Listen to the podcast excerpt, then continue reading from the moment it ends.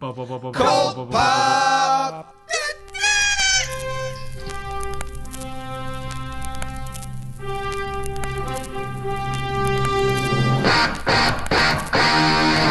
Oh, I got a live one here.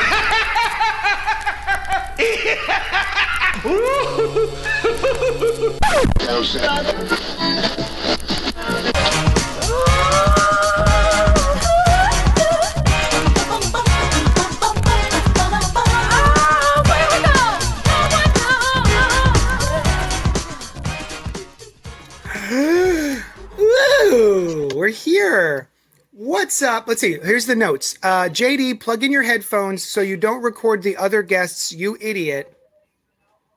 There we go. What's up to all our sidekicks and henchfolk out there in the Geek Nation? You're currently tuning into the Cult Pop Podcast live stream, aka Spoiler Alert, where we talk about and review the past week's comics, as well as sprinkle in a little flavor of pop culture happenings. Uh, I'm your host, Johnny Destructo, and I'm the owner of Johnny Destructo's Hero Complex at 4327 Main Street uh, in Philadelphia, PA. It's inserted aggressively into the beating heart of Manayunk. Uh, you could say that I am the beating heart of Manayunk. No one else in Manayunk will say that, but only because they don't want to admit it. With me this week is the lover and fighter, Len, the Bat Tribble. Tell the people things. Hey, how you doing, everybody? What's up? I hope everybody is having a gorgeous, fantastic Sunday morning, and I'm ready to review comic books and more. Oh my you. gosh, that was nice. It Uh, sounded so good. the gushing fountain of joy that is Brian Lieb is taking off this week, but here to seal that leak with his dour hot takes is Joel. Joel. J- Noel. Noel. I, I know. Tell the people something. I usually have my name on the screen. I'm sorry. Um, uh, my coffee's too hot, and I burnt it. My lip. Wait, did you burn the coffee or your lip? I mean, where does the coffee start and my lips end? I don't understand how to answer that question. Uh, I oh, oh, my disk is too slow or my system overloaded, so GarageBand stopped recording. That's cool. Uh, I guess if I'm, you I just pressed record again. We'll see how that goes. There you go.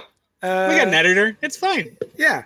Um, also, hi Andrew, editor. Everyone say hi. Hi.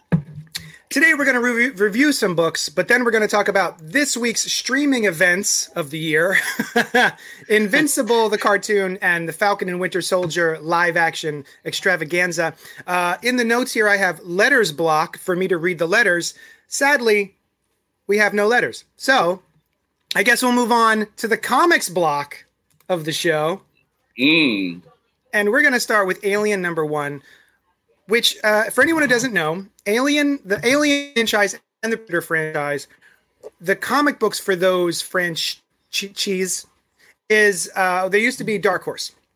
For the longest time, they had Alien and Predator, and they did the Alien versus Predator comics, and they've just been doing comics for decades, I think, as, as far as those two um, are concerned. And then I don't know the full story, but Dark Horse Comics was chugging along just fine, and it put out the Alien original script graphic novel series, which was really cool, where they took the Dan O'Bannon script for Alien, which wasn't actually filmed, and they created a comic book miniseries on that, which I thought was kind of fun. And they were about to do the same thing for Predator, the original script. And then Marvel now has Alien and Predator printing rights for the comic books. I'm not quite sure how that happened, uh, but it seemed like Dark Horse was doing all right and they had plans. And then Marvel was like, nah, dog, we got plans now, son. So uh, Marvel is just this week put out Alien number one, written by Philip Kennedy Johnson with art by Salvador Larroca. And Diamond Distributors has this to say the icon the iconic the iconic cinematic terror makes its Marvel debut. Gabriel Cruz gave his life to Weyland-Yutani. In the case of an alien attack, he barely survived, almost literally. Um well, okay, we'll get back to that.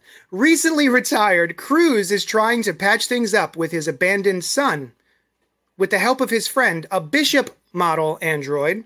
But his re-entry into civilian life is not going smoothly, and his encounters with the deadly xenomorph, xeno motherfuck, his encounters with the deadly xenomorph are far from over.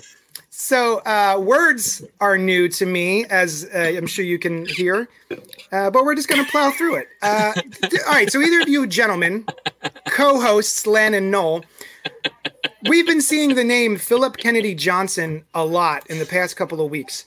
Who is he? Anyone know why we're why we're seeing this a lot? Like, where does he have his origins? No. Origins, I'm not exactly sure, but um, the first thing I read of his was, oddly enough, um, someone requested that we review The Last God, which was a black label book from over a year ago. And Brian and I dug the shit out of it and read like six in a row. Um, and it was very good. And then since then, just kind of earmarking where his name is. Um, he did he did the Marvel Zombies Resurrection, which was really really fun. He did um, he's done a bunch of stuff for DC here and there, but he was I started seeing his name a lot on solicited books, but then I started seeing it even more when they were talking about um, post death metal in DC. Uh, because he was writing a bunch of uh, future state books, and they were talking about how all of these newer writers are being ushered into DC as what was going to be 5G kind of thing. So he ended up taking, yeah, Kennedy Johnson. Yeah, actually, absolutely, he is the first heir of Kennedy Johnson, but like the amalgam of the two in a test tube. But um, you had asked or mentioned earlier before what happened at Dark Horse and Marvel and blah blah blah. It was because Disney bought Fox, bought all of their intellectual property, and 20th Century Fox Yeah, owns exactly. Alien and and Predator. So they allowed they allowed series that were already ongoing to finish. So like that Alien Three comic and and whatnot. But anything whether it was previously solicited or not that wasn't yet that wasn't yet published um, got pulled, which was going to be that really cool looking Predator original screenplay comic. Maybe someday it'll come back, but like at least Disney or sorry Marvel, same thing. At least Marvel is they're going through the reprinting of all of the Dark Horse stuff. So like Yeah. in two weeks they've got an Aliens omnibus of all the original Dark Horse um, content in like a big old collected edition. So like that stuff's not going away. It's just being reprinted. Yeah. Sub question: Yes. Did you guys read any or care about the Alien or Predator comics other than the uh, famous um, crossovers like Batman Predator and Superman Alien? Uh, just the regular comic series. Did you guys ever dip into those Dark Horse books? Yeah, you did. No? I d- yeah, I definitely did. Um, um, my brother had a dalliance with comic books for about five seconds when he was like 15 and I was 10. Mm. Um, and he got all of the image and Dark Horse stuff that just looked rad. So I read a bunch of Dark Horse uh, Comics Presents where all of those uh, Predator and Alien kind of short stories were. Um, and they were dope. They were really, really cool. I had just like, and if I was 10 years old, that means I had just kind of brought the courage to watch the two movies, Alien and Aliens.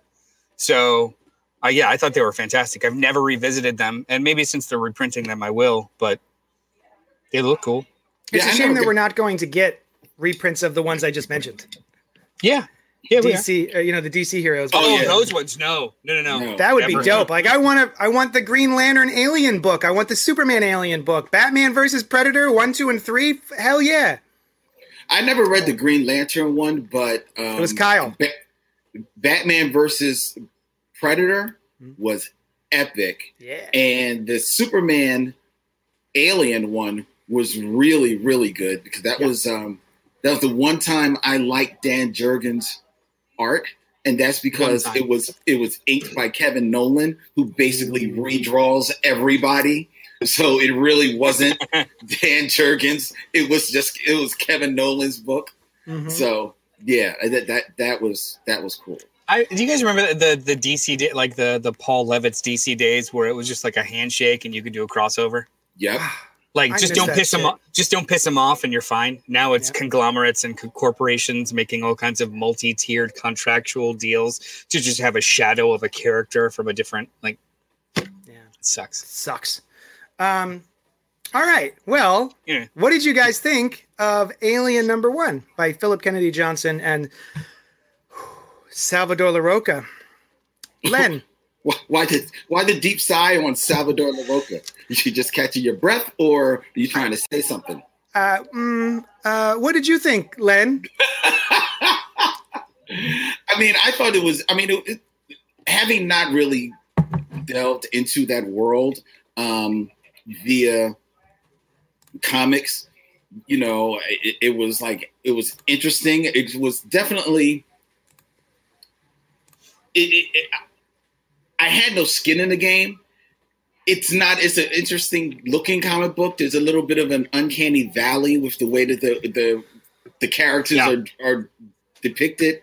That really just, I just, uh, it was just I couldn't connect to what was going on because they just looked so fake. It's just, it just, it just really just it, the story was interesting enough, I guess, but the artwork just really looks um, it it it just really it's not bad art. It's just so cold and unfeeling um, and so static. It's just very static, and I just really couldn't get into it. But to be fair, I just I I'm someone who never really gets into any type of licensed property comic book. Very few of Hmm. them actually really interest me at all. Fair. Um, so, you know, I'm the, the wrong subject for this, but trying to take it in and just appreciate it on its own, on its on its merit as just a comic book, it just felt very sterile to me. I used to I used to very much be like that. Like um I, I probably just a, a habit of comic reader our age. Intellectual property comics were always usually terrible because That's they true. would spend they would spend so much money on getting the license Mhm. and not investing really any money on the art or the creative team and just like churning shit out because they have to make a profit immediately. Right. But I think in the last five to 10 years, uh, places have like a, a lot of publishers have actually really put in the work. You know, like G.I. Joe uh, is a great comic now, um, has been for years, actually. That's a terrible example. But I think um, the biggest turn for me was probably um, Star Wars with at Marvel. Like they put top tier creative on that and just really went for it. That's and they true. they're just like good comics now. Um, so I had hopes for this of all right, take an IP. A lot of people love it, cherish it, throw some talent at it, and see what happens. Um, I I liked this. It's a net positive for me. Um, I really like the story, and despite Salvador Larroca's human acting or how he depicts humans acting, uh, it still worked for me. I still really liked the story enough. You know, I like the idea of um, colonial marine who's been through something and we don't exactly know what yet uh, gets to retire alive, uh, trying to reconnect with his son, but his son just so happens to be a um, environmental terrorist who might unleash something. I think that's a great setup. Um, I'm, I was just sharing this to uh, Facebook. So, yeah, uh, I agree with Len, and I also agree with Noel. Uh, Len, I, I don't usually get into, or I did not used to get into properties from other things like licensed properties, uh, with the exception of occasionally Buffy and Angel. Um, but I was stoked about this because uh, I also was never into Star Wars comic books. Speaking of Mm. licensed properties, uh, the legend stuff, the stuff that is now designated as legends, I never cared about. I never read it. And so when Marvel took over the Star Wars books, I thought, oh, here's a perfect jumping on point. Let me check this out. And I really do. You know, there's dips and, you know, peaks and valleys with the different series from Marvel, but I think overall they try to put their some of their best creative teams on the books and they really try to make it a quality experience. And I have been enjoying those for the most part since they've uh, started. And I was excited about Alien because I'm a huge Alien fan and I'm a huge Aliens fan. I'm not, you know, Alien Three uh, is a, is a neat little thing to read about, and um, um, four was actually I like I think more than most people, and the Prometheus movies, Prometheus movies are just whatever. But um, I was really looking forward to this, and I think it is pretty good. I think the problem is is that as with any alien script. We are introduced to our characters, um, and then, like with Jaws, eventually we get some alien um, Right. horror stuff or action stuff. So this really is just a, a first issue where we're introduced to some elements, and then as it goes, I'm sure it's going to get more and more intense. But as far as setups go, I think that this is really interesting. The fact that we have one of the colonial marines, and there's a whole scene in here where he's trapped in the nest. You know how they sort of like glue them into the nest so that they can get face hugged. And he's got his buddy there who's flipping the sh- his shit. The fact that he's like, you know, in clerks, I'm not even supposed to be here today. Uh, Mm. And while that is sort of a funny note, the scene itself is actually quite harrowing. And you do feel bad for this guy who's just like, I, I, I'm supposed to be going somewhere with my girl. If I don't get back, she's going to get mad. And like, dude, you're about to get an alien burst out of your chest. Relax. Um, just take it. Just accept it. Um, so I, I think it's it's a really good start to a horror series, and they've done something here that we've never seen with the Alien franchise so far. So I'm I'm looking forward to it. The thing that I keep saying about Salvador Larroca is exactly what Len said. Uncanny Valley. It is that sort of the mismatching and how it doesn't quite look human, even though it's trying real hard to look human. Yeah, show Um, another page so people, so the people that are watching. Yeah, get it's- a- get it's an essentially- idea. when it's a scene of talking heads, it's it's it's just the way that it's colored. It's like it's like smoothing out uh people, and it just looks creepy. Rough. It does not. I mean, Uh, uh, most of the stuff that I've read of like Salvador Larroca is amazing with tech. He's amazing with with machinery, um, and all of the stuff that I am able to kind of roll with his. Um, that the art just kind of like the story overtakes the art has been stories that heavily involve tech or machinery. So his his run on Doctor Doom was was great because it didn't rely heavily on talking heads in a room. Uh, his run on Iron Man, same. His run on um, oh Darth Vader was great Oh. because it was the stories over.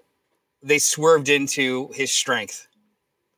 Um, but this first issue has a hell of a lot of two people talking in a room scenes, yeah. and you just couldn't kind of shy away from it. Um, yeah, I, I but, wish I um, knew more about Salvador's process. Like, I can't tell if the faces are traced or not because they're just off enough. The eyes are a little misplaced. Uh, they look a little dead. Um, but then there's scenes where someone's yelling, and it looks very much like I just traced a, a picture of some. There he is, the lower left. Um, it looks like he traced someone who was yelling. Uh, so it's it's kind of hard. It's a shame because he's the, the work is here. He this is not lazy art. Like he is spending Right, time on each of these pages, which makes me feel bad about the fact that I don't enjoy it, and I it pr- produces a visceral reaction in me where every time I see it, I kind of groan. But it's not for lack of effort. Uh, and the stuff with the xenomorphs is great. And again, you said the technology and everything is wonderful, but it's just Oh, yeah. um, somebody uh, uh changing topic somebody did ask uh somebody asked me online um hey uh is it disneyfied is this uh is this childish garbage and uh i referred to the scene where someone gets their face viscerally Blown exploded with a shotgun this is a rated r parental advisory book Yeah. so if you were worried about the mouse house coming in and ruining your horror comics relax this Yeah. is actually a really really well done very violent in a good way Yeah. book it wasn't it was um it was shocking like it's supposed to be it wasn't um just you know murder porn Yeah. Well, you know what? When people start saying that type of stuff, um, I always like. To me, it doesn't make any sense because whatever you say, whatever you want about the heads at Disney, they know what they have. I mean, they may have a whole bunch of stuff, and there may be stuff left in a corner of, of the ninth vault that they forgot about a long a long time ago. But once they find it, they know what they have and they know how what to do with it. So they know that they had this property from 20th Century Fox. They know the fan base for it. They know Mhm. what that fan base wants, and they will give that fan base uh, what they want. They know not to. They're they're only Disneyfying of it may be in the way that they market the IP. You know, thus it's it's now going to be in comics, and they I wouldn't be surprised if they, they won't try and do some type of like adult animated alien thing as well. But as far as what the content is, they know that what the fans are looking for, and they're going to give it to them. They also know that the Disney brand, that name, is going to be on your more family friendly type of. Oh yeah, they, they it's are, already they know how to it, compartmentalize. it's already happening, man. Like they're they're developing an alien show, uh, but it's only for FX. So they're they're segmenting Right. all of their properties, but still giving them that like Disney infrastructure hype Mhm. base. Um, Right. But yeah, like the they they announced it last year. They're they're developing a show with Noah Hawley, the guy that did Legion right. and Fargo, Yeah, That's right. which sounds Yeah. great. I'm in. Uh, action figure expert asks, I wonder if anyone ever drew a picture of Mickey Mouse with a face hugger on him. Well, I- Sure. I, I, I might now. Yeah.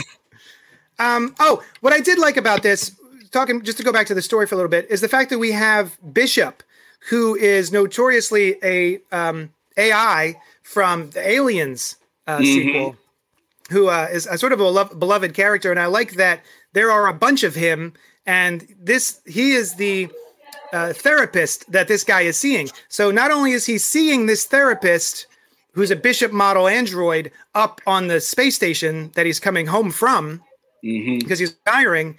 But he's like, oh, I'm going to miss our talks. And Bishop's like, oh, no, I'm going to download all of our conversations to the Bishop on Earth, another Bishop model. And so it'll be like you're talking to the same person. Now, the, the kind of neat thing about that is that even though that happens and has another Bishop model, still a different experience for him, Exactly. which I thought was kind of neat. Yeah, that was cool. Like I said, the story is not bad. It's just that it's the the disconnection of the art. Just I couldn't get invested in it as much as I. Oh, oh, I get it. liked. Justin goes, I wonder if his art would look better in black and white. Hashtag re- uh, restore the Alien Snyder cut. Ju- Alien what? is Maybe. gray. maybe because honestly to me it's the it's the color shading that makes it look almost metallic and mannequin it's not necessarily the drawing Mm, I don't know. I, I still because I, like if you I still you know, think the acting of the drawing is still very stiff.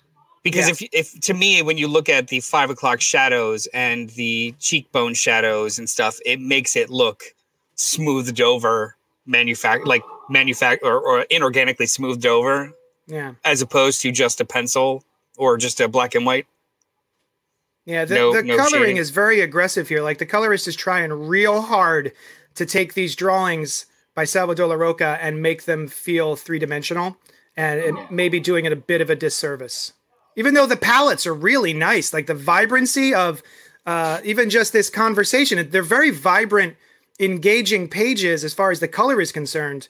Mhm. But yeah, it just it creates something that doesn't quite um, um, gel for me. before we move off this book because i think Yes. we're all on the same page like despite art issues we all pretty much enjoyed it and would sample but uh, before we get off this i remember when when when marvel first got the license property for this and predator we had a brief conversation about which creative teams would be cool on these books Mm. um i did not guess philip kennedy johnson and salvador larroca or or ask for that but No. we still have Predator potentially coming because now they're doing all of the Predator variant covers, and it's just you know we're seconds away from them announcing. Oh, they did announce it. Oh crap, I'm an idiot. It's Ed Brisson. Forget it. There we go. Forget topic. Yeah, they did announce Uh, a does it- Predator issue. who's the one. artist? Kev Walker. Yeah, awesome. This sounds great. Yeah. Kev Walker's awesome. Oh, you know, before we move on, real quick, uh, let me. Oh, spoiler alert! The name of the show is spoiler alert, and so we're going to be spoiling the end of this issue. Basically, on top of the story that we've been talking about, we have completely skipped over the fact that his son is part of a. You can call him a terrorist organization. You can call him a rebel organization. Uh, depends on what side you're on. And so they are there to take down Weyland-Yutani, who is this giant corporation that has been trying to weaponize the xenomorph. Anytime uh, xenomorph is is seen, they're like, "Oh, let's go study it, make bombs out of it," you know, that sort of thing. And so they're trying to take down the um, lab and they run into a lab that has xenomorphs in it, or at least facehuggers, the eggs. And so the woman, the, the the woman who is in charge of this facility, who knows that they have weapons of mass destruction, basically. Right. Um, they, she encounters the rebels who have been killing killing the employees, and her her solution to this is to shut down the facility and release all of the things that are in these cages. Does that seem like the best idea? Well, she doesn't release. She locks the whole place down. I don't think. Wait, she releases them. They were opening the door, and she locks the place down, right? She she locked it down. Everything goes red, and everything starts bursting out of those containers at that minute. Oh, so I, well, they. my- and she he he even says so. He, she's a little lab assistant. Um, please don't kill us. We'll help you. Blah blah blah. And she goes security protocol. Lima Victor Echo voice authority Watkins two. The guy behind her goes, please don't, Jackie. Please don't do this. Um, so I can't tell if that was part of the plan because he seems terrified. Like, please don't murder us with these weapons of mass destruction. Or is it that they kill her for saying the uh, you know the command and that breaks one of the things behind her but then what breaks all of the other things behind you know i mean all these glass cases start shattering immediately Yeah, it's I I I, I know what you're talking about, and I wasn't invested enough to reread it to try and understand it, but I felt the same like confusion of exactly what's going on. Wait, Why is she did- now locking it? Because it does sound because it because they're they the the terrorists look like they're about to go into a room that she doesn't want them to open. right And she's like, yo, don't do that. I'll, you got me. I'm your prisoner or whatever. And then she gives the the command, which I thought I think- was, I, I don't know. what I, we that. might be reading this wrong. The bottom le- the bottom right panel of the left hand page. Does she, when she gets shot, she smacks into something? Does that release or break stuff? Not her code. well that's what i'm No, saying no, like the one it does, but I don't know. the one thing the one case breaks why do all of the other cases break I mean, they don't. I don't think they break in unison like a like a choreograph. It's just all chaos ensues, right? It, but what did her code do? That's what I want to know. Her Did code locked them in, like locked them in. So so what lock this sets up that to me, they locked yeah locked down the entire facility. So what this sets up to me is, uh, retired colonial marine is going to learn that his son is stuck in this thing, and it's probably going to be a mission to get into the closed facility where havoc has ensued. That's that's that's the setup for this action movie. no no i got that part my Well, no, that's that was the answer to the question before. Like, what they're going to be locked in. That's all. yeah my my question was what was her goal there um To lock but we'll find out I, it's I did- Oh. Sorry. No, okay. I guess that's true. I guess we won't find out because that character is dead and the thing has already happened. So it's not like they're going to be repeating it. Uh, I'm just curious. It just it was the artwork confused me, which I think is a problem. How about that? There you go. All right, let's move on to the next book of the week. Um, scrolling. Boop, boop, boop. Ah, Batman and Superman number 16 from DC Comics. Gene Luen Yang is the new writer on this series with art by Ivan Reis. Ooh. In the Mhm. aftermath of Dark Nights death metal, catch a glimpse of brave new worlds within the DC universe. But what are these strange planets? As we delve into the parallel lives of the Man of Steel and the Dark Knight, we'll meet new villains, new heroes, alternate realities, and a trans-dimensional collision that you will need to see to believe. It's the dastardly debut of a cadre of new villains, including the Spider Lady and her poisonous webs, Dr. Adam, who sports a kryptonite pendant, and the maniacal machinations of the unknown wizard. You've never seen Batman and Superman like this before, so buckle up and get ready for the start of a new era, courtesy of Gene Luen Yang and artist Ivan Reis. I was very excited for this book. Um, I like Gene Luen Yang very much, uh, um, and uh, I absolutely adore Ivan Reis's artwork. Mhm. He's one of my favorites working today, and uh, he has been noticeably absent of late uh, in the DC universe. And so I was wondering what happened to him. Lo and behold, here he is. And this was a very interesting issue. Uh, it does something that I think is very cool, whether or not I think it reads well.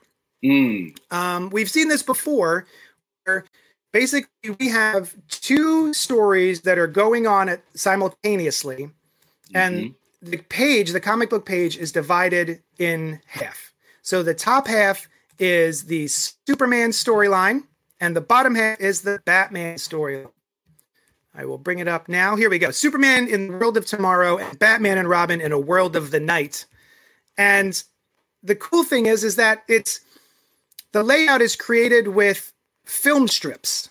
So you're watching old timey film strips, and you can either read the top bar all the way through the comic book and read the Superman adventure, and then go back to the beginning and read the Batman adventure along the bottom, or every page you can read a little bit of Superman, a little bit of Batman. I chose to read all of Superman, which does an interesting thing at the ba- at the back end, and then read all of Batman. Mm. I think it's a neat idea, and I really enjoyed both versions of the story, but I still don't know if I like that layout. What did you guys think? Uh, as the as the Batman guy, Len, what did you think? Um, I I like the experiment of it. Uh, I thought that it it probably does pay to read all of one and then the other, but I read them both simultaneously. Oh, I Uh, could not do that. My brain does not work like that.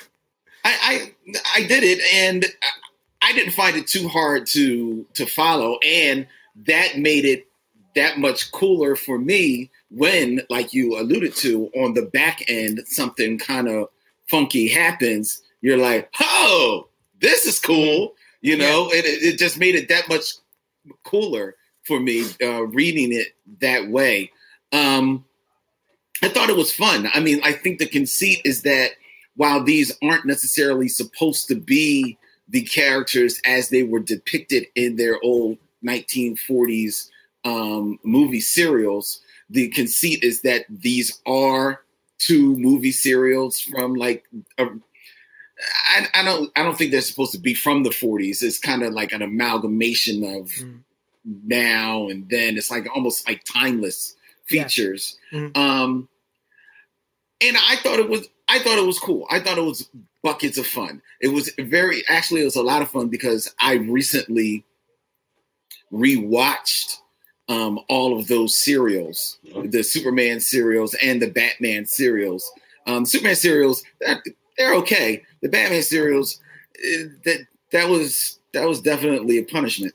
But um, the uh, so it was kind of cool, and there's some really cool stuff. I mean, look, we get a baned out Alfred in this. Yeah, Like, we do. I mean, like, come on, like for that alone, um, it's it's buckets of fun. I love the reading. I love the the slight uh, twists that the um, each character has from their from their uniform. I can see I can see Randy just racing to find this uh, Superman shirt Yep. with that S on it Yep. um, to Batman and Robin, and maybe one of the coolest Batmobiles I have seen in a long time. Uh, that steampunkish kind of Batman with the with the uh, just slight detail of of the the, the cow in the um, grill is oh my god, it's so fucking sexy. That is a dope Batmobile for That is sure. the dope ass Batmobile, um, and and what can be said about Ivan Reis? Um, I, I've said already, he, his Superman has supplanted John Byrne's Superman in my in my that is Superman to me, and, and I don't care what shirt he puts him in. That's Superman to me, and I never was never really a real big fan of his Batman, but he draws a dope ass Batman as well. Yeah. Uh, Wait, wait. You mentioned it before. Uh, before you keep going, uh, where's Ivan Reis been? I- He did like twenty issues of Superman with Bendis. yeah, That's Yeah. right. That's right. Yeah, I was gonna because it like as we keep talking about him drawing best Superman and he looks great doing Superman. I was like, he just did like a whole run. So he's been over there in that corner, and this is his first thing Thank back, you. which is more. I sort of fell off that Yeah. Bendis run for a little bit, so I, I kind of forgot about him on that book. And I wouldn't be surprised it's because he's another person, like you said, like we we've mentioned, the work is is there on the page. So I wouldn't be surprised that he, you know, went away for a little bit because he got to get ahead of the schedule on making this stuff. That Yeah. Robin, look at that Robin. The Robin is like slight adjustment to the to the costume. Oh, I mean, Dude, This is- dope. This this is just like dope comic books, and I- and I'm I'm I'm down with it. I'm I'm down with it. I'm so glad because uh, as I was reading it, I was like, man, I hope Len likes this because I think it's really fun. And uh, so I'm really glad to, to hear that because a lot of times, you know, out of Len we get, I don't give a fuck. So I was like, I hope, I hope Len gives a Piece of shit. fuck. Go ahead, Um, Noel. Nothing. I mean, the only opinion that matters is Lens. So I um I appreciated this more than I enjoyed it. okay. Uh, so you appreciated the experiment of it, you mean? Um, well, I mean, I appreciated the experiment of it as a novelty. If the entire series is like this, I will not. I will not probably enjoy it. Well, that okay. That's where I was going to go next. Is I have a feeling now that both of these uh, film reels have burned into each other, and we actually have a Right. crossover of characters. Yeah, I have a feeling the next issues are going to be because at the very the la- very last page is um a, a- just a regular comic book page. So I have a feeling Yeah. this this was the first issue, and now that we have brought these two film reels together, we're going to get one storyline. I hope because I do not want to read a whole series like this, but I think as a kicking off point, pretty cool.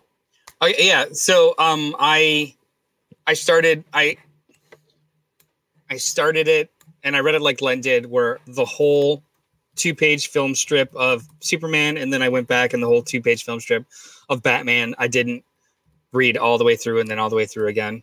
Um doing it that way I think is probably ideal. Uh no knock to to JD's method, but it showed the parallels mm-hmm. the the story beat parallels for each story in real time, which was cool. Um, because like they would meet the villain at the same time, and you would really get that clear, and they would choose make a choice at the same time. It was like reading two parallel stories that were in the same track, which was really dope. Um, I appreciated the construction of this more than the story because I I mean I think as a novelty, it's really funny. It's fun reading um, old timey stuff because every time the caption boxes would show up, I in my head it was just like a newsreel announcer Right. saying it like the march to war. Yeah, Superman has, which is really cute. But after a while, I was just like, I hate that voice. I I don't want to keep doing this. Um, but I can't stop. It was a compulsion. But I loved how they dealt with the panel breaks. Um, so the film reels throughout the whole thing. If, if you screen like, yes, this is obvious where the it, it you know, uh, uh, 35 millimeter negative hits the hits the um hits the lamp too long and it starts to burn. So that was obvious. Go back, open, bring it back out okay. and then a couple pages back. So like at times of conflict in the story in parallel, it starts to burn a little bit because you you learn later that it's on a satellite with lights on it. So like the the the film going over those areas is when it burns and then like reality Mhm. bleeds through. However, at the beginning, it shows it shows the film in actual brackets and reels, like it's going through the projector, which is something I didn't notice until the second read through because I read Right. through this twice, guys. Um, Cool. if you scroll scroll back a couple pages, it's just it's very impressive. One more, it's just like to the beginning, Yeah, it's great. like there. The next one, it actually shows. So uh, the the, second one. splash page, the second splash page actually shows the um the the actual rollers, the film rollers. Oh my goes through. God. yeah, right Yeah. there. And oh, it, I didn't even that. see that. Yeah. It does that a couple times in the Mhm. book. Um, it is this is a beautifully well constructed book Yeah. and comic. Yeah. Yeah, it is. that was really dope. I don't See- see the wanna little read this for yeah. See, that's all to keep the the the film on a track. If you've ever played with a projector, Yeah, I don't want to read this for an arc. exactly. I could. So so it's awesome, but I where could. what is it? What happened?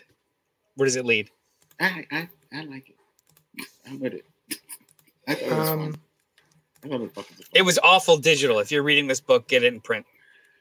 True. I will. I will say digitally, it is. It's a little. It's a little challenging, but overall, I enjoyed it. Yeah, you got to flip your flip your reader, look at it long ways. Hey, Inception. I'll be right back. Can you see this? So um, I can't look at my screen and also show you this. Can you see this DC website here, League of Geeks, League of Comic Geeks website? Yeah. Great. So this is the next issue, and I was kind of hoping that it would show us um, an interior page so that we knew if it was going to be like uh, a segmented issue again. But um, uh, here's the cover, and then It only shows the cover on that site, but what's the description? uh, it doesn't really tell you. And then Oh, it's got the solicit.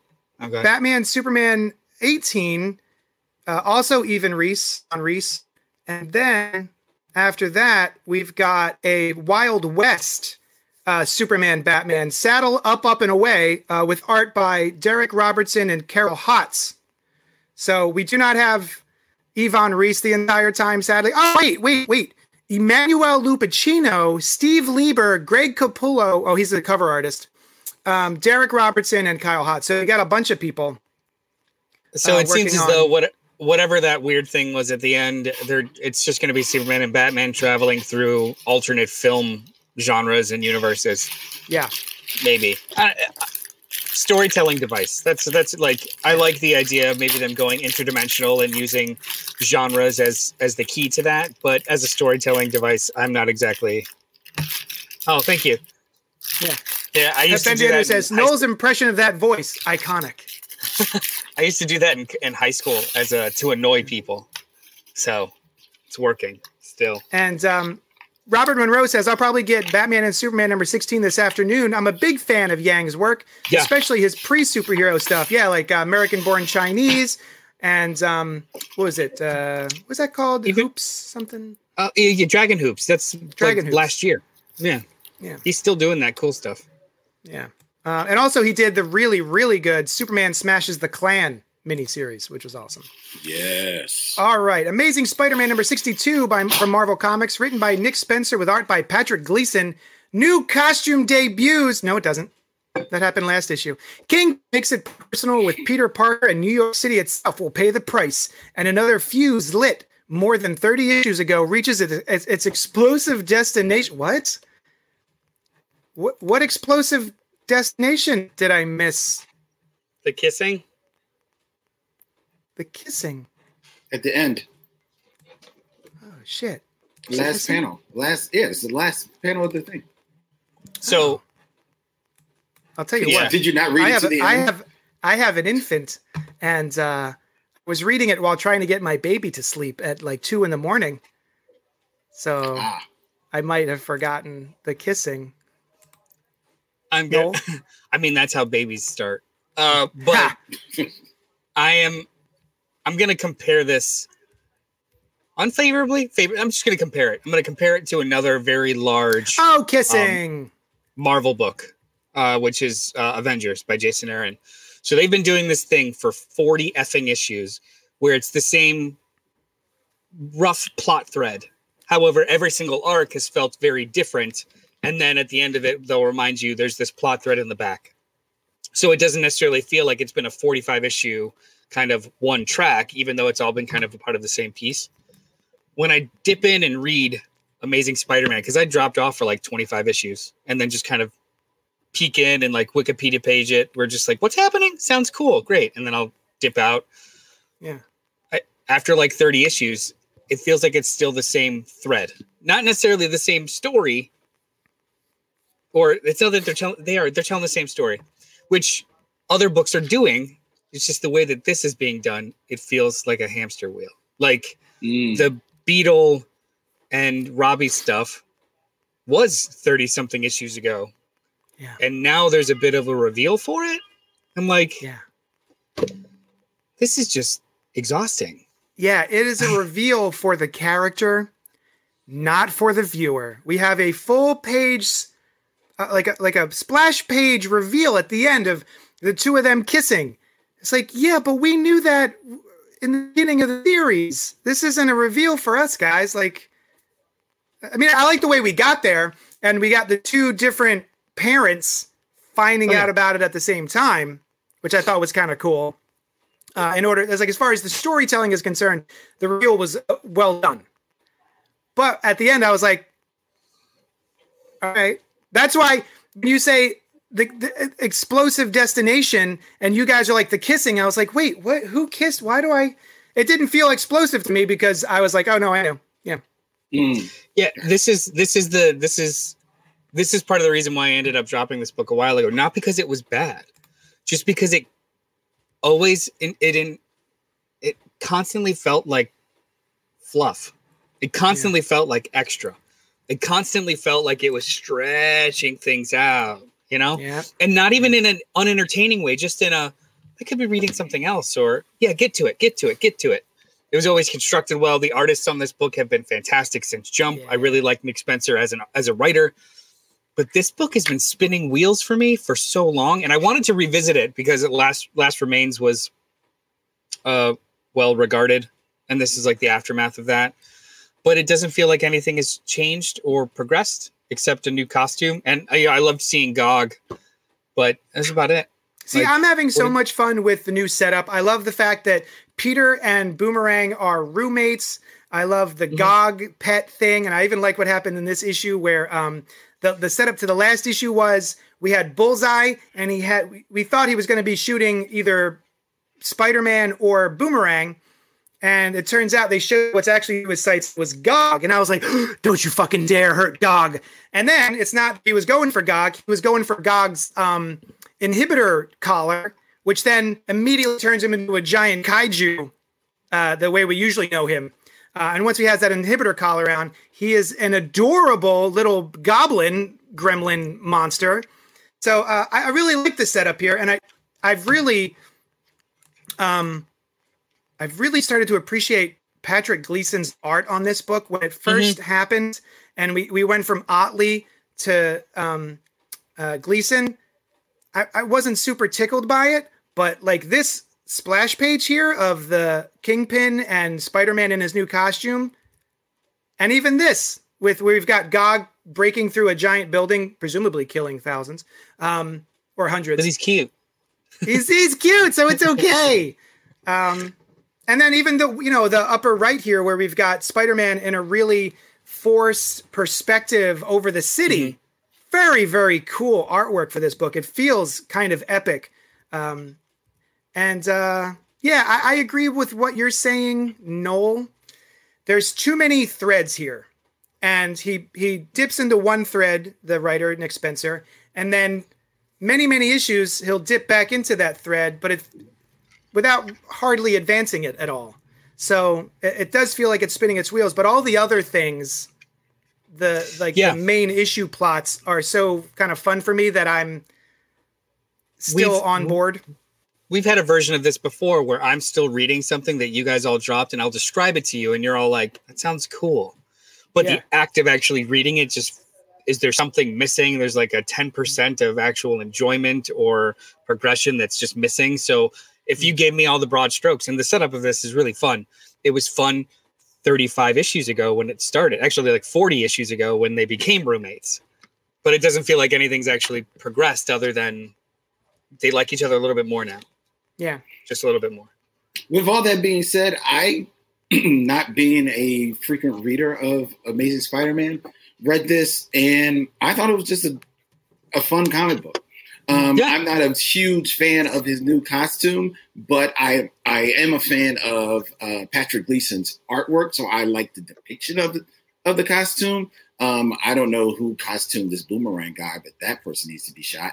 But um, but, uh, other than that, it, it's just a, a dope, fun, co- fun comic book. Which actually, even with all of the multiple um, story threads and the, even the slow pacing of them throughout many, many issues, read to me like classic Spider-Man from the '70s because that's a lot of the a lot of what Spider-Man was. You know, one page of like this thing happening, and then you may not you'll they'll touch back in on it maybe in a couple of issues uh, until it is primed to take the uh, lead position, take its A story position, somewhere further down the line. So it just felt like classic Spider-Man to me, and I it this book actually uh this issue actually made me want to say like ah I'm kind of digging this, and I why I, I'm a fan of of Ottley as well. I That's pretty. I have always um I would prefer Patrick Gleason. I I, I just like it's very rare that I do not like anything Patrick Gleason does. And Also, let's for, imaginative. just for a second, let's talk about the comedic timing of this book. Basically, Mm. we have a really kind of cool setup, or, or you know, the way that the story is told.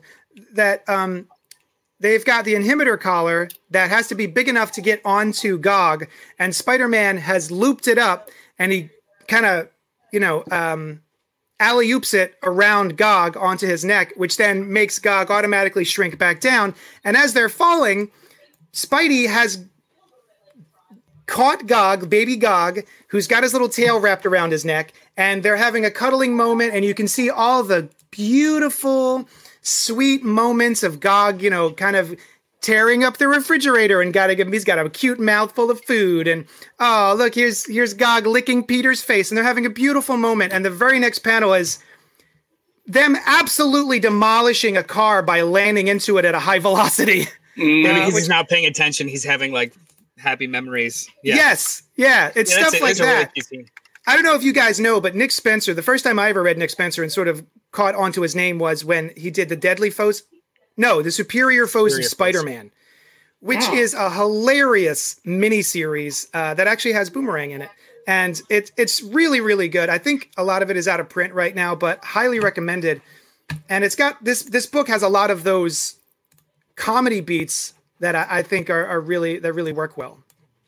There's um the early. Uh, so you saying this this reads like 70s Spider-Man? The earliest I've ever read and enjoyed is like Straczynski. So oh, Oh, like okay. 2000 Spider-Man. I don't I don't really like that style that much. that's okay. Yeah, That's I mean, fair. clearly. I'm Um, surprised this I, the, I'm surprised that that was your first uh, reading of um, Nick Spencer, uh, JD. You didn't read Morning Glories? that's No. the I did. Yeah. on the map. Back uh, back in my back in my um, writing for websites days, I reviewed like the first four or five issues of Morning Glories and talked with Nick Spencer a couple times. Very cool guy, and I've always loved his stuff. Um, I really liked his cap run, but I think even the cap run fell into these kinds of treads too because he was doing three different Captain America books and just stretched out his conflict for so long Mm. Yeah. that unless you were 1000% invested in the character you just kind of got a little tired of it or it became it became almost just passive like when the same loud music is happening at all times you just kind of start Yeah. to fade it out like Yeah. and that's Okay.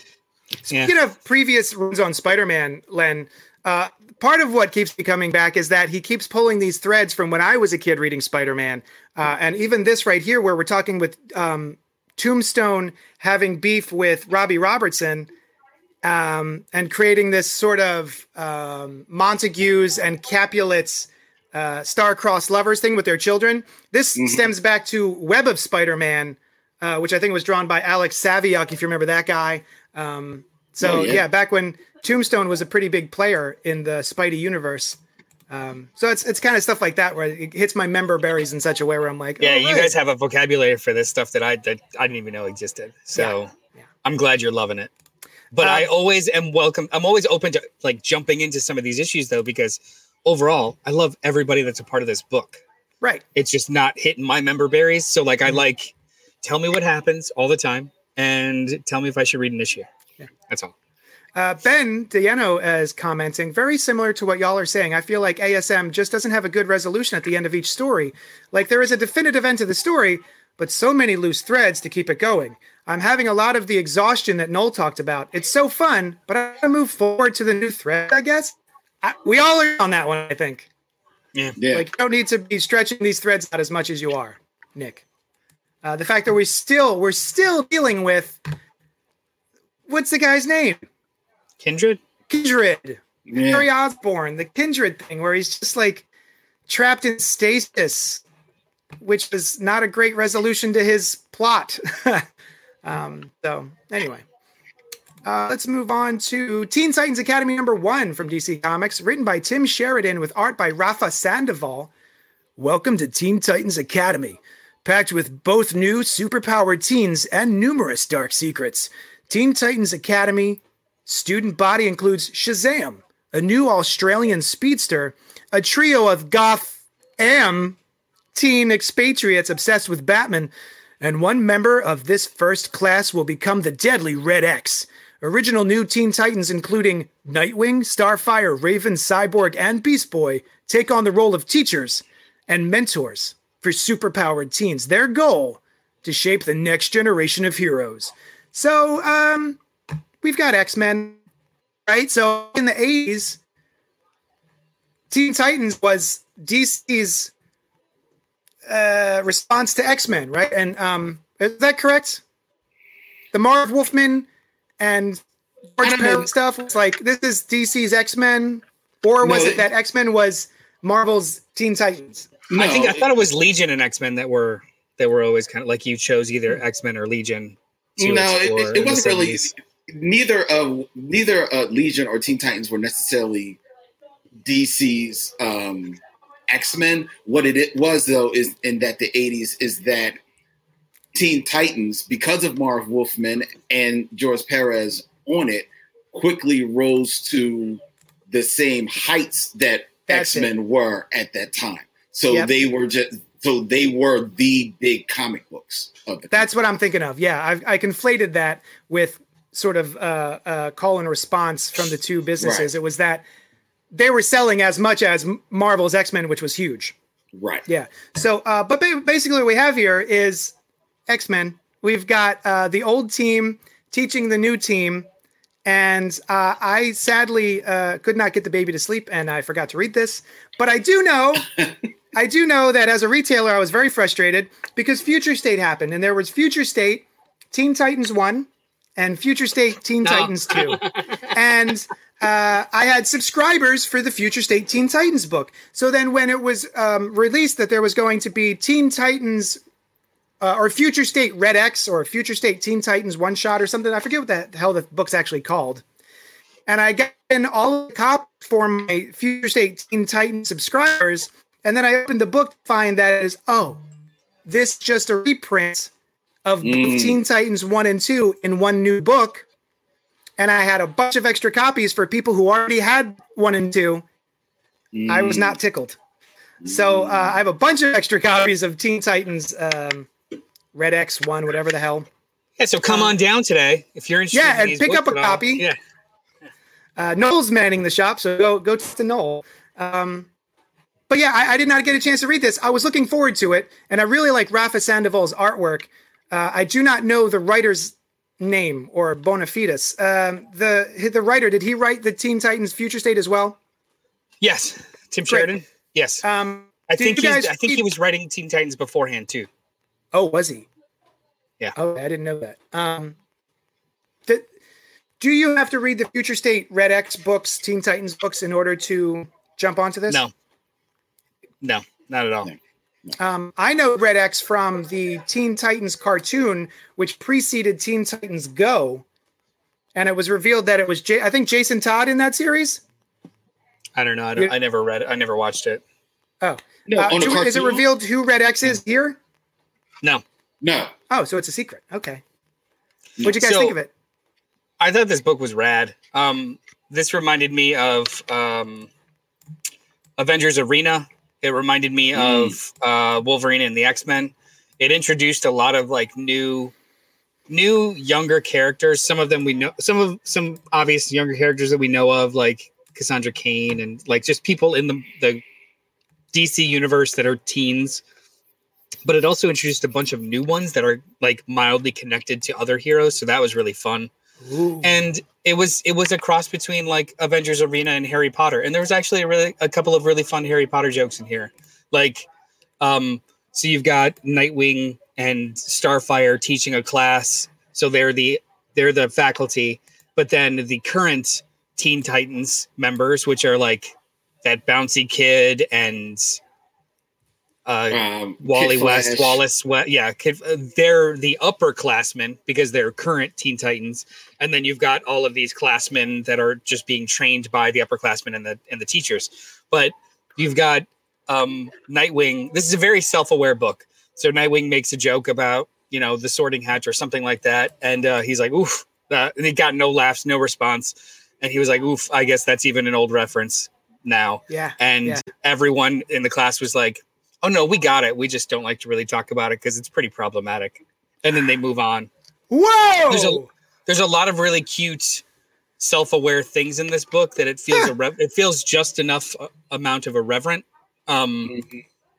it- it's this was a fun read this was this was just pure candy but it wasn't like empty like i liked it a lot It was- it Man, was- this looks surprising. like it speaks directly to what I like. Uh, and I, I love the Teen Titans. Uh, I've dipped in and out for for decades, um, for better or for worse. And um, I like that they even have um, part of the new Fifty Two Teen Titans in here. This looks awesome. I'm a sucker for like teen heroes and and sidekicks and legacy and stuff like Mhm. that. And this really looks like it's got a legacy feel to it, bringing that back to the DC universe. very much Oh, I am into this. This looks great, and the art is fantastic. The art is Yeah. beautiful. The Woo. art is absolutely beautiful. It was a fun book. Uh, it definitely, you know, it's got that Harry Potter vibe. It's definitely self-aware. I I was reading it feeling like, oh, okay, so this is like uh, uh, Teen Titans by way of My Hero Academia. So Oh, yeah. I was like, all right, it's Nice. kind of funky, kind of funky. I, I, I see what you're go- going for. Um, I like the idea of not trying to, you know, um, like for for a while, I thought that in DC, the only Teen Titan that was allowed to really age up was Nightwing. So I like that now the rest of them are actually shown to be aged up. They are the you know the upperclassmen. They are the they not even upperclassmen. They're the teachers. They're the faculty. I, I like that whole aspect of it. Um, it definitely has the legacy vibe, especially because this is called the Roy Harper Academy. Um, Yeah. Oh, which again reminded me of wolverine and the x-men it's the jean grey school for yes. Uh, like this is this is a very very good version of a bunch of things that have already happened in comics true. there's nothing like original here it's just really well done It's just really it's just a, a, a Yeah. really great package. And I and I um I enjoyed the, the speaking of the legacy of it, I enjoyed like the hints of the history of it. Like because you have like the hints of Nightwing and Starfire and what they once meant to one another. You have um Cyborg and Beast Boy kind of like rekindling their their their friendship or you know reminding you of their friendship even as though it's now on another level because they're both adults you know and there's even a joke about that in regards to beast boy. I liked meeting all the, the different characters. It introduces a whole ton of characters. So i you know you're not sure exactly which ones you're supposed to pay attention to but that's fine. This is how it's supposed to be in a uh, startup and especially in academy. So it truly has a a uh, school vibe to it um, it's just not and and I- I'm a sucker for Donna Troy. So Dude, like if dude. Donna Troy is in here, I'm like, yo, I'm I'm with it. I'm I- with it. I, I was you quoted what I just thought in my brain as I was looking at the page that I have up here. I'm like, oh, Donna Troy. Oh, I'm a sucker for Donna Troy. That's cool. That's awesome. Yeah, it's really fun. Yeah. It's really really fun. I'm definitely going to catch up on this. I got. I feel like I should read the future ones first because I think that sets up the whole Red X thing. if you need if you need any copies I have twelve of them. the Thank store. you. one Yeah. shot yeah Um, man, this Look at that is. oh, I can't wait to oh read my this. she looks so good. Um, yesterday at the shop, I had a copy of um, Teen Titans, new Teen Titans number two. Um, and I had a pretty tight copy of it, and I got it sold for like a buck fifty, $150 yesterday. And it's one of those things like as a retailer, selling comic books that I have spent years accumulating, and the the struggle between wanting to keep my store open and make sales and letting go Mhm. of the of my prized possessions. So yeah, I, I messaged the guys yesterday. I'm like, hey guys, I sold my Teen Titans number two for 150. But also that means I don't have my Teen Titans number two anymore. I mean, for that for that you can buy like the first three omnibuses for 150. That's true. That's true. It's not the same. It's not the it's same. not the same. However, if all that really matters and travels on to the next world is the stories and not the physical artifice, then it's almost better. Fine, Shut up. um, let's see. You Is know, that- oh, ready. we got one more left before we move on to um, the other stuff. I, feel like this isn't going to take very long. Harley Quinn number one from DC Comics, written by Stephanie Phillips with art by Riley Rossmo. you better read this closely because we've got a red hot relaunch on our hands here, and I should know. Har- oh, Harley Quinn here to let everyone know that I got a brand new monthly series here with a brand new status quo. I'm coming back to Gotham City to make up for the sins of my past and help the city recover from the Joker War. But there's no welcoming committee waiting for me, your favorite maid of mischief. And between you and me, some real creeps are working to keep the city broken. We can't let that happen. Can't. That's what Diamond had to say about uh, Teen Titans. Harlequin. I'm sorry, Har- Harley Quinn. Um, my face is all flushed. Uh, uh, this was fine. I, I I always dip into. Oh, am I still here? Yes. You started a little Oh, bit. I got a spin, I got a spinny thing on my computer, so I was nervous. Um, I always tune in for a new Harley Quinn issue. Um, I did not care for the character at first. Uh, I liked her in the cartoon until sort of you start to think about the ramifications of her character and how she deals with the Joker, Mr. J. And I love that they are dealing with this. I think that that's great. The fact that she is a woman who has been gaslit, tortured, manipulated, and possibly murdered over and over again, depending on which stories you read. Um, and she's dealing with that, and she's a new character moving on from that relationship. I love that doing that. I think that the Harley Quinn cartoon is one of the best things that DC has put out in media recently. Uh, highly recommend that if you get a chance to check it out. So I thought I would check this out. I also like to varying degrees Riley Rossmo's art, but I think he works well with this type of story, Right. which is not one we're supposed to take particularly seriously. But overall, I, I- I didn't really care too much about it. I found a little bit, uh, I found it to be a little bit confusing as to what's happening story wise, even though I do love this panel, uh, which you can't see because I haven't shared it yet. This panel of Batman standing inside a panel, and then within the cloak of Batman are other panels. Very, very cool work. Other than that, I didn't really care particularly about this issue. What did you think, mm, Len?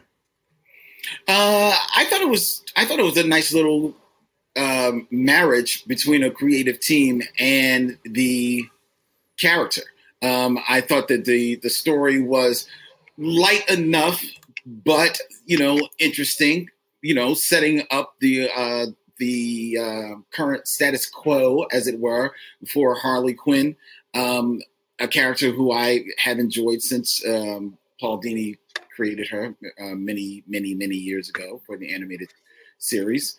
Um, the the story is fun. There's some nice comedic beats in it. You know, her with uh, Killer Croc is like really like a really fun fun moment. Even her bouncing back and forth with Batman is is fun in here.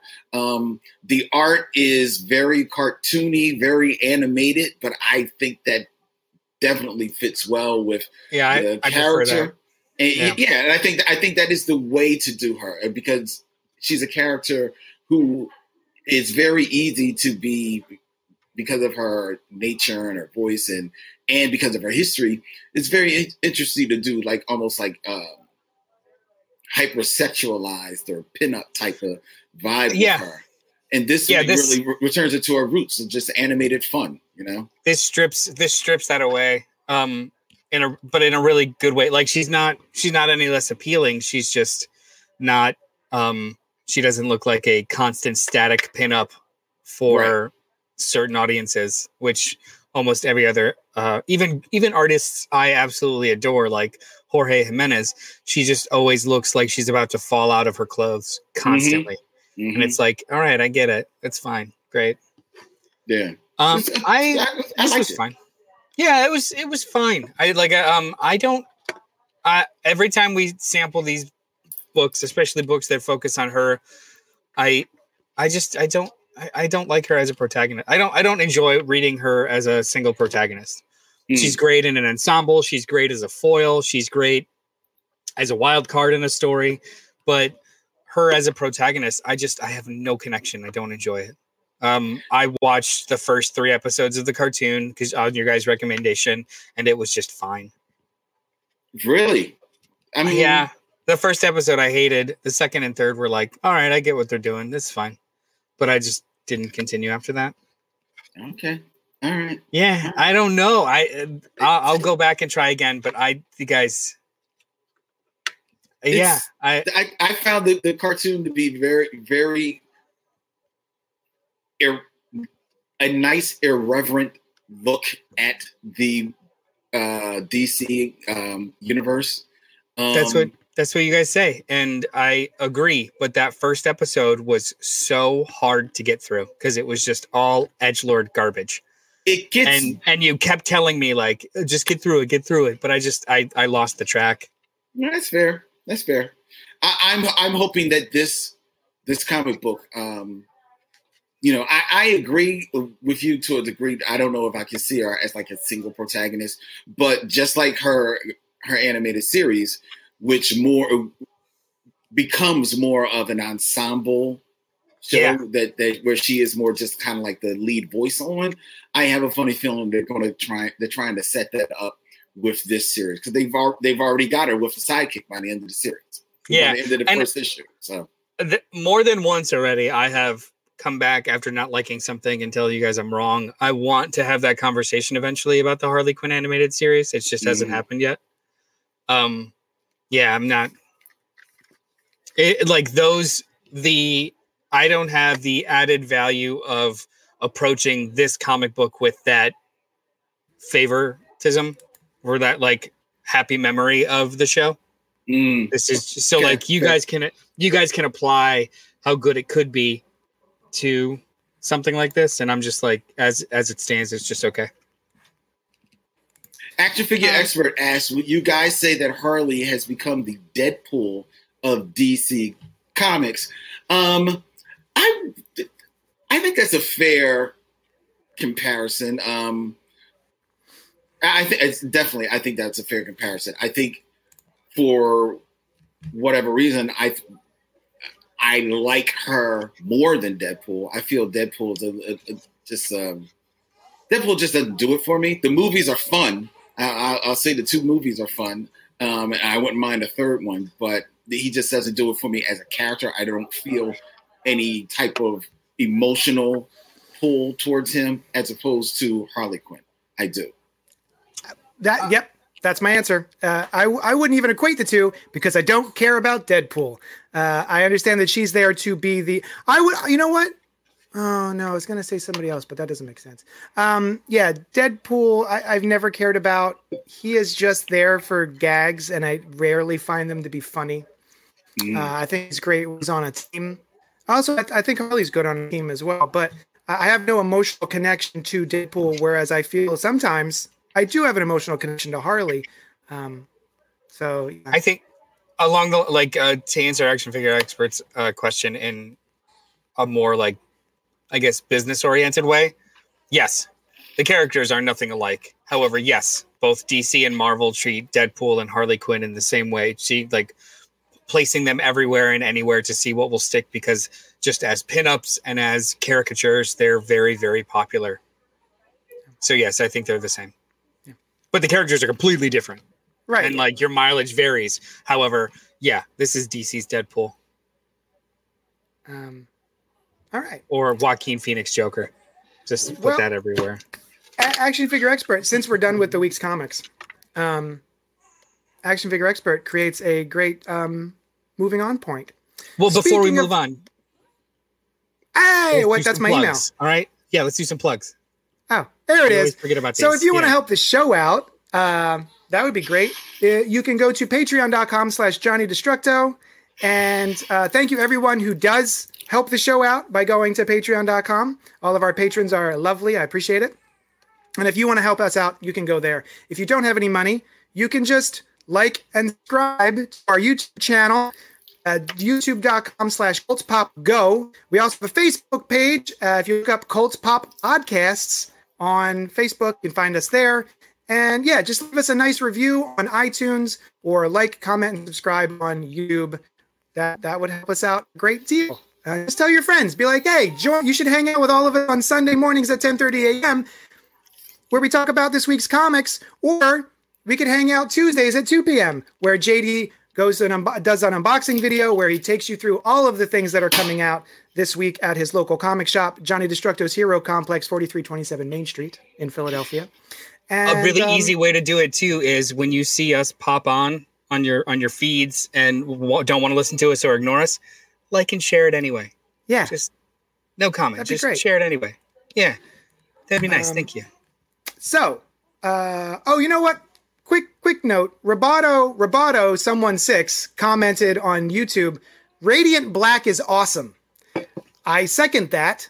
Radiant Black is awesome. It's only got two issues out so far. I only read the first one, but it's very much in line with uh, Invincible, and even the artwork looks very uh, Ryan Ottley. So if you're looking for a new superhero book to jump onto right now, Radiant Black from Image Comics.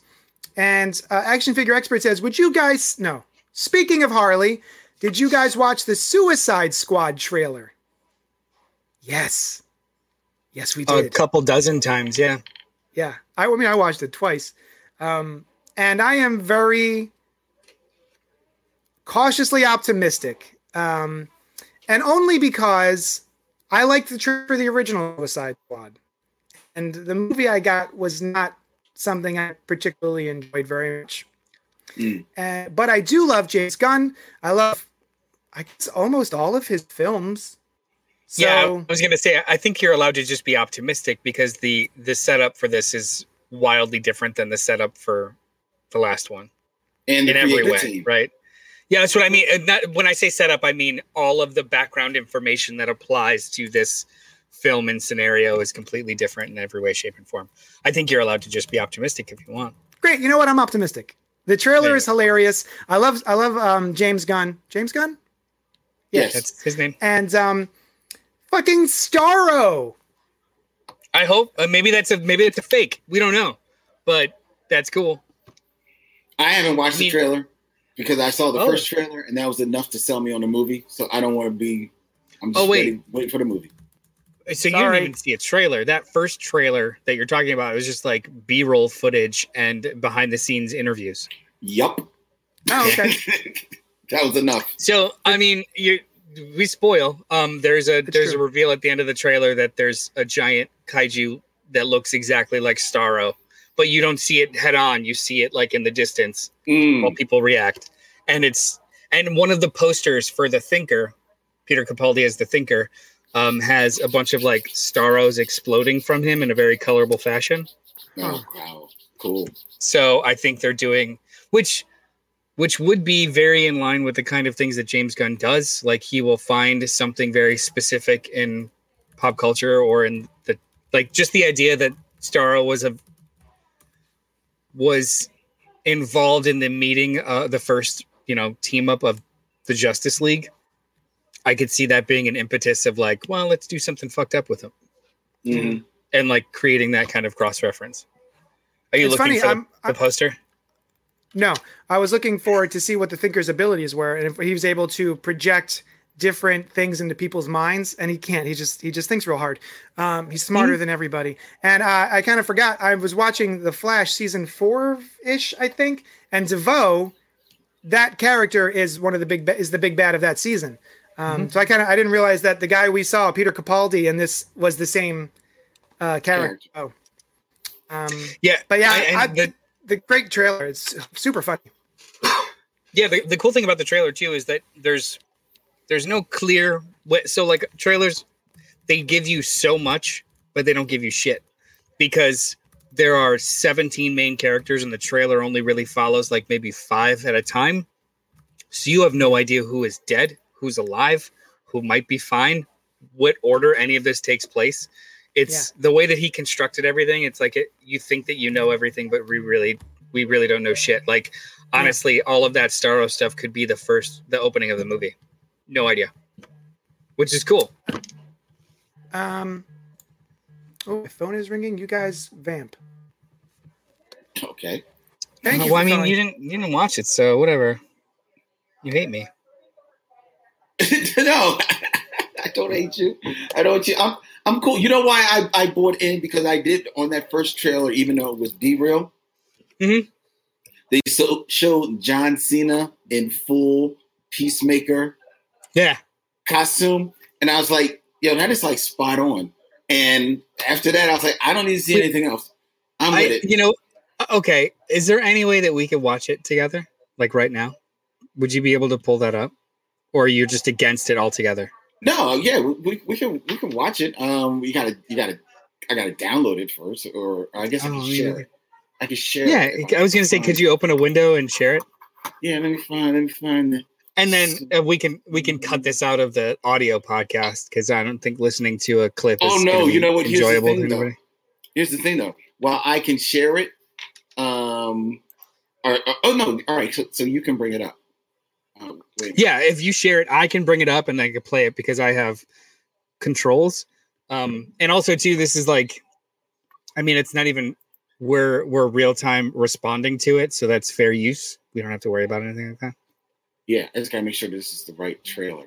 All right, this is it. Okay. Uh, so- it's rated. It's a rated. It's a red band trailer, so there is things. Oh, well, I don't think I got a red band. Hold on.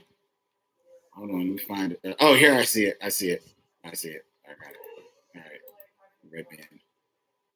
Red band trailer. Mm, let me do this. Let me move you over here. There you go. I'm waiting for the ad to finish playing, so then I'm going to hit pause before I share it. Mm, Okay. All right, Ed. All right, there you go. I'm pausing it. And now I'm going to share. Go back to. This is- scintillating I'm sorry. streaming content. No, no, no. I'm sorry. I'm. It's it's my fault for asking, and I don't care. Sharing the screen. Suicide Squad 2. It, you know what?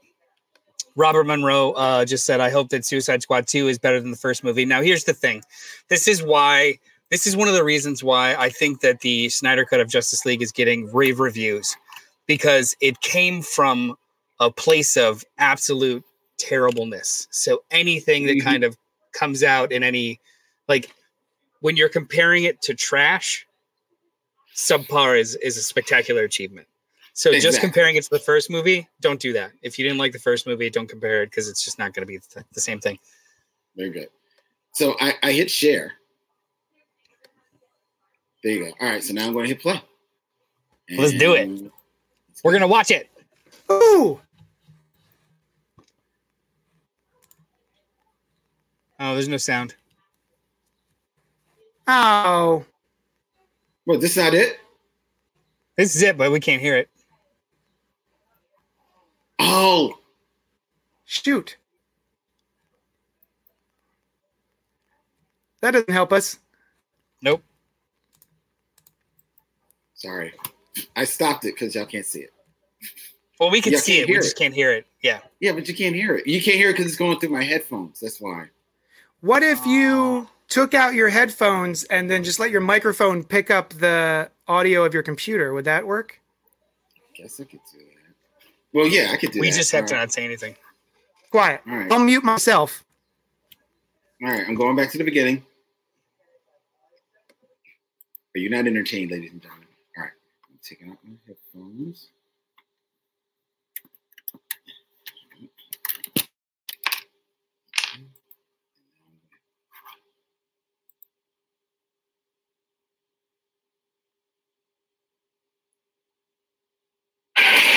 You gotta be kidding me. You're gonna risk the entire mission for a mental defective dressed as a court jester. This coming from a guy that wears a toilet seat on his head. We don't leave one of our own behind. Hopefully Harley's still alive. No funny business, Colonel. These are dangerous people. Team two is clear to go. Fire. Three, two. What are you guys doing? What? You, what, what, here to save you. You were gonna save me? It was a really good plan, too. Well, I can go back inside and you can still do it. That's patronizing. I'm so sorry. Harley Quinn. Blood sport.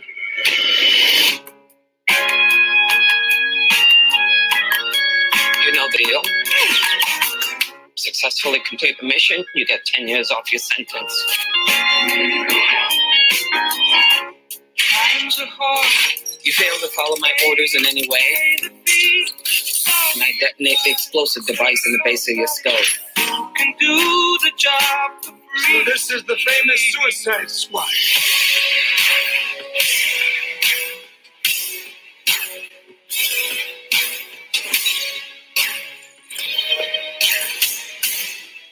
Nom nom. Any questions? And Yes, that is your hand. Very good. we're all gonna die. I hope so. Oh, for fuck's sake. Here's the deal. We fail the mission, you die. If we find out any information you give us is false, you die. If we find out you have personalized license plates, you die. No. If you cough without covering your mouth, Harley, although that isn't an open invitation for you to cough without covering your mouth. What's the plan? How the hell am I supposed to know? You're the leader. You're supposed to be decisive. And I've decided that you should eat a big bag of dicks.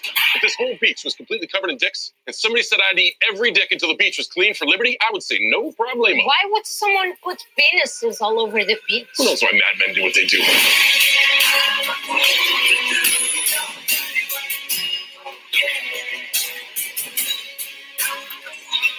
Suicide.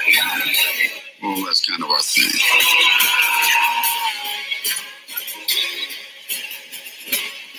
You worried? I'm going to get you out of here alive. I'm going to get you out of here alive.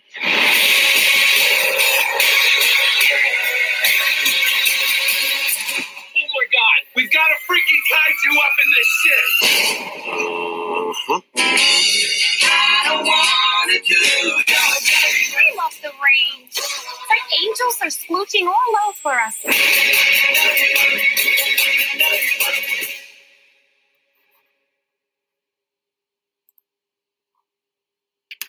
So what we have here is a James Gunn movie. This is just Guardians of the Galaxy without even pretending to not be. Like the music cues, the comedy, the way that the characters interact with each other. It, it just, I mean, he's literally just doing what worked for Guardians. I think applying that to Suicide Squad. no Um, before I open the store, what this reminded me of more than or just as much as Suicide Squad was his movie Super. If you ever saw it, Yes. the Oh, rated R version. yes. So like this is this is Guardians of the Galaxy model, but infused with the very nasty sense of humor and real time violence of Super. So yeah. Yeah, yeah, yeah. That that's a good that's a good pull.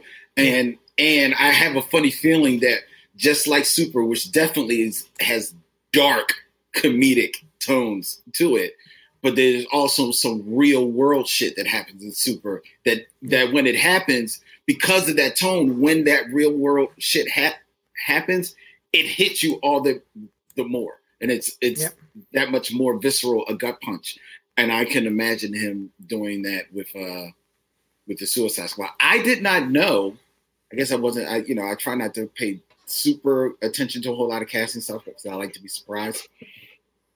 I didn't know that Idris Elba was in this movie, so No. seeing him, seeing him one was a pleasant surprise because I'm a huge Idris Elba fan, and then two, it is solidified in my mind that Idris Elba is my dream interview because you cannot tell me that this man who yeah not only now is he starting in suicide squad and yes he was in all the thor movies but he also people forget he was in the losers years ago oh, Right? wonderful.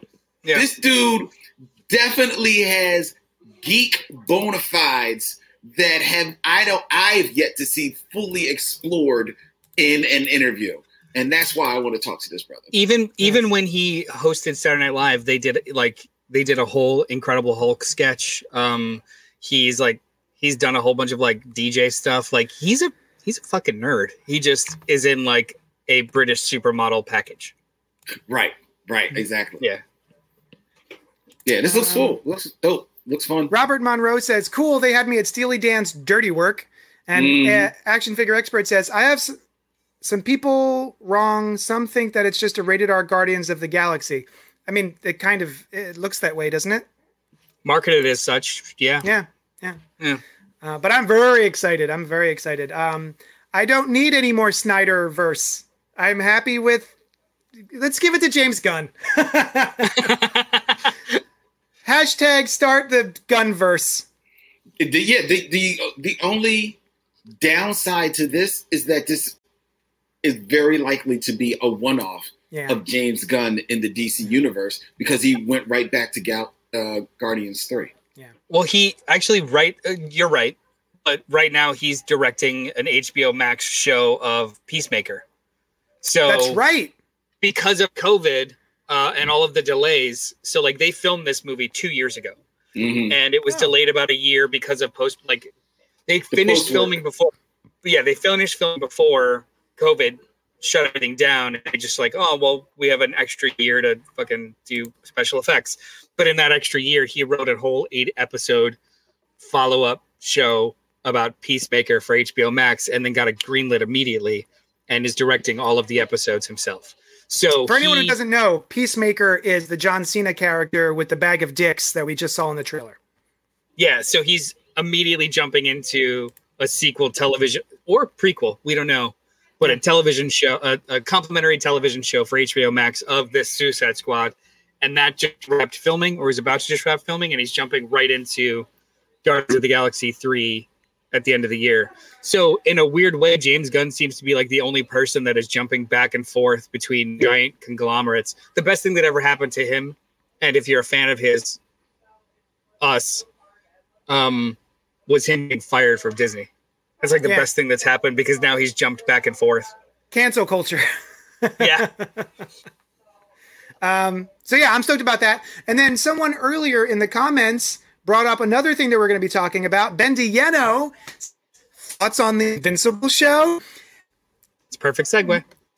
My thoughts are it's amazing. I love the Invincible cartoon. I, I'm huge, huge fan of the comic book from um, Robert Kirkman, creator of Walking Dead, and it's an unrated superhero universe unto itself in Image Comics. A lot of it was drawn by Ryan Ottley, and now we have a- a star-studded cast-led animated series on Amazon Prime. I watched uh, the first two episodes, and it is just awesome. I think it's great. Uh, the I think the animation is it it. I think the animation is cheap where it needs to be and expensive where it needs to be. Mm-hmm. I think they use their animating budget very well because there are times where we just have like it's a cutout of of uh, Mark Invincible and he just sort of moves through the space. But then we have other things like action sequences where uh, they animated it really well, I think. And I don't know how much we can say about this series without spoiling it because I think a lot of the effectiveness of Invincible, at least when you first start it, is some of the story that happens. Uh, and so, but basically, what you have is Mark, who is son of a superhero whose name is Omni Man. He's basically the Superman, right? He's an alien. He comes to Earth and uh, he starts a family. And Mark is basically the Superboy. And when we first meet him, he hasn't developed his powers yet. So we're still waiting for Mark to hit his power puberty and become a superhero. He's, he's very much looking forward to. There's a Justice League, uh, basically Guardians of the Globe is what they're called, and they're the, the pastiche of the Justice League. There's a Teen Titans version of the the heroes, and they're I think they're called the Teen Team The team and team, yes. yeah, uh, and it's just the series itself is, I think, a perfect uh, amalgamation of really heartfelt and earnest storytelling and character moments Mm-hmm. with just some of the bloodiest shit I've ever seen. Yep. Yep. That's and I love it. What did you think, uh, Len? I absolutely freaking loved it. Invincible, the Invincible comic is one of my favorite comic books of all time. It is so good. Um, and this was just spot on as an adaptation. They made some. I thought the, speaking to the um, the voice acting, I think that the, the the casting they made some very smart choices um, with the casting. First of all, with Steven Yeun as Mark Grayson uh, slash Invincible. I don't know if I necessarily would have heard him as as Invincible, but now I can't unhear him as Invincible. Uh, J.K. Simmons and Sandra O oh as his parents are, are, are spot on. Um, I think the the one casting that just absolutely blew me away was Zachary Quinto as Robot. Oh yeah, yeah. Oh, he's perfect. I thought he was just like spot on perfect. Um, so the Walton casting, Goggins as Cecil, I don't care Mhm. for. It's Yeah. strange. He It- doesn't. it- the voice doesn't match the face on that. No, he's not right. grizzled. He's like hillbilly grizzled, and it's like that's not Cecil. Cecil's like a smoker for eighty years, grizzled, not Well, you Yeah. know, Uh, and, and- but but you know rope what? and cowboy. it, but to a degree, I hear you, but I like that kind of like subverting expectations with that because the Cecil character is not he, he- the character himself, as you will learn, is not necessarily as he is depicted. Like you, Mhm. his depiction may think you leads you to think that he is one type of character and he actually isn't. Um, and I'll also say that that also is the same point with um oh i just okay i just have here with uh atom eve her casting which is Oh. i'm trying to Gillian Jacobs. yeah gillian jacobs Th- that is absolutely not 100% the voice that i heard coming from atom eve atom eve as i read the comic book but it's great it's so smart because it subverts her look the image of the character that voice is totally totally different. Um, see you, Ben. Uh, thank you, thank you for uh, staying with us so long. Yeah. it's just great, and the animation, like you said, JD, man, when it needs to be, they they put their budget where they need it, and Yep. oh my god, like I have never goddamn so much on a series. I've watched, I and I've watched all three episodes, and I was like, oh god damn, oh god damn, oh god damn, yo, this joint Ditto. was insane. Yeah, there's um uh JD left the stream for a second. I'm not exactly sure why, but he'll be back. Um there was the cool thing about it, it's it's a very direct adaptation. Um the the way that the show is structured is exactly how it's structured in the comic book in so much and and also too it should be respected like like there was an unspoken rule uh in comic book world uh for the walking dead. We don't talk about it. We don't spoil it. Even if you say i'm going to give you spoilers you just don't do it. Um the Mhm. same thing with invincible. Like there's this weird reverence that people just don't spoil it Mhm. because and so the show should be treated the same way. There are it's structured the exact same way where things get revealed and you know microphones drop but then they just keep escalating Yep. in a very very enjoyable and shocking way. And i i am truly i love the fact that we never got around to doing this for book club because my wife hasn't read it yet. So she has no fucking idea when things drop that they're about Mm. to whereas i'm just like what's gonna happen so the end of the first episode you get your your first kind of taste of that how wild the show can get and it is a prolonged sequence of very disturbing violence yeah Yes. she was just like what the fuck is happening i'm like Let, Yeah. this is episode one sweetie let's go to two Yeah. Yeah. um, and the show just progressively gets better Two's what the fuck moment was really cool too. I, I which I don't remember happening in the series, or at least not to that extent, because holy shit, I was like, oh my, oh yeah, yeah. uh, it's It- a lot of fun. You It's definitely need to go into it knowing that it's very violent.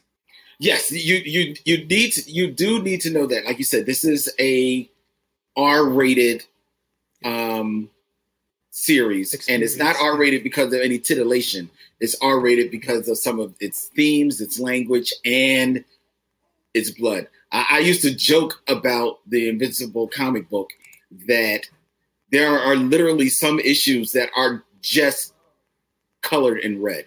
That's like that's Yeah. how much blood is on the screen. Is it, it's on the panels and the the uh, TV series keeps that right in place. And it's interesting, like that prolonged segment that uh, Noah alluded to in in the first episode. In the comic book, it's not prolonged. In the, in the comic book, you just walk in on it. You know, Mm-hmm. it's happened. You know, so them actually seeing it, it's like, oh, it, it was Yeah. amazing. Yeah, I was. It, it's handling things in a slightly different manner, but just as engaging. I think. I, I I was surprised. You know, Noel was talking about Sam and how she reacted to the end of the first episode, and I was I was so sure Susha would be in. I was like, oh, she's gonna oh, she's gonna do this. This is gonna be cool. She's gonna be surprised. And then um, uh, it was time to watch episode two the next night. I was like, watch Invincible, and she was like, nah, you're fine. I, I'm gonna nap. I'm like, oh, all right. Never mind. That's cool. Uh, not for everybody, but um, I, I think it's absolutely great. Zach I Hilton like- is com- Oh, real, real quick, because I know you're this is going to go to, take us someplace else. Just uh, real quick, I also like how they change some of the the characters just to kind of, uh, uh, for lack of a better word, diversify the visual cast. Let me who? Um, Amber, the character of Amber. Oh, I forgot Amber. She's a blonde. She's a blonde in the original cartoon, uh, original Right. comics, right? And now she's a black Mhm. girl. yeah, I didn't realize that was the same character. I kind of forgot about Amber right. because it's been, you know, it's yeah, you don't see her for a long time uh, since the beginning. Um, I like the design of this of, of this Amber. She's cool looking. Yeah, she's cool, and and also I th- if, if I remember correctly, um, the dude with with the Rex Splode, I don't Yeah. think he is. Uh, I think they've changed his um, ethnicity as well. No, do you, I, I was wondering myself this entire time. I was like, is Mark and his mom have they always been Asian? Because the way that they're drawn in the comic books, could they, yeah? They, I mean, if you look at them, it's it's not really certain if they're Asian or not, and I don't think it's ever really addressed. So, whenever I was reading the comics, I was never quite sure if it was a, just an artistic choice, like just the way that, that the the characters were designed by the original artist Mhm, who'd mhm. happened to who happened to draw Asian apparent or Asian adjacent features, um, right. Or if it was actually the case. And so, um, I don't I- think. I don't know. I don't know. They certainly never remarked on it if they did. If they were. which is also great if they if they if they were always Asian and it never came up, cool. yeah. Um, let's see. Zach, oh wait, soon Roboto says soon in the future they're going to make a radiant black animated series. I wouldn't be surprised. Oh yeah. Um, yeah. Uh, hey, JD, what's your thoughts on DC currently as a retailer? Are you concerned that the prices are high or too high? What price point is too high for a monthly floppy? I am concerned. I am concerned. Uh, I think that the prices are getting a little out of hand. And I understand that with these higher price points are more pages. Uh, a lot of the DC uh, books that are going to be coming out are anthology series, which uh, have more page count. A lot, a couple of them are like perfect bound, which means they've got that sort of angled spine as opposed to just stapled pages. Um, so you're definitely getting more product. I'm not entirely sure. It's still a great idea. Are I, I'm of the mind points that if you had we're talking about? uh, like six ninety nine. Okay. Okay. Just to give some $5.99, people that may not $6.99. know what the- You know. Um, I, I, I'm not. I'm not tickled by it. I'm of the mind. Uh, I remember holding the line at two ninety nine, Mm-hmm. and I think if you had the the smaller page count, but they were cheaper, you would sell more. Mm-hmm. Uh, you would because people would be more inclined to try a new series at two ninety nine than they would be at five ninety nine or six ninety nine. So if they're coming into the shop to get this series, series A, they may try series B and G right. because they're like, oh, look, what's who's this Red X guy? Oh, maybe check out this Teen Titans Academy. I don't usually read Teen Titans, but ah, it's two ninety nine. Throw that on the pile. So uh, I, I think the show Siri. Um, so I, I just think that it's a bit too much. Um, I'm not happy with it, and I also am not happy with all of the anthology series. I don't think many people are that interested in anthology series. I might be proved wrong, and that'd be fine. Um, and I also think DC has a very large problem with focusing almost too much on Batman and Superman. I know that those are the the that's the butter the butter's the bread, but um, it, it's I think it's too much. The same I felt the same way about the animated movies. All of them are Superman and blank or Batman and blank or you know or Justice just- League.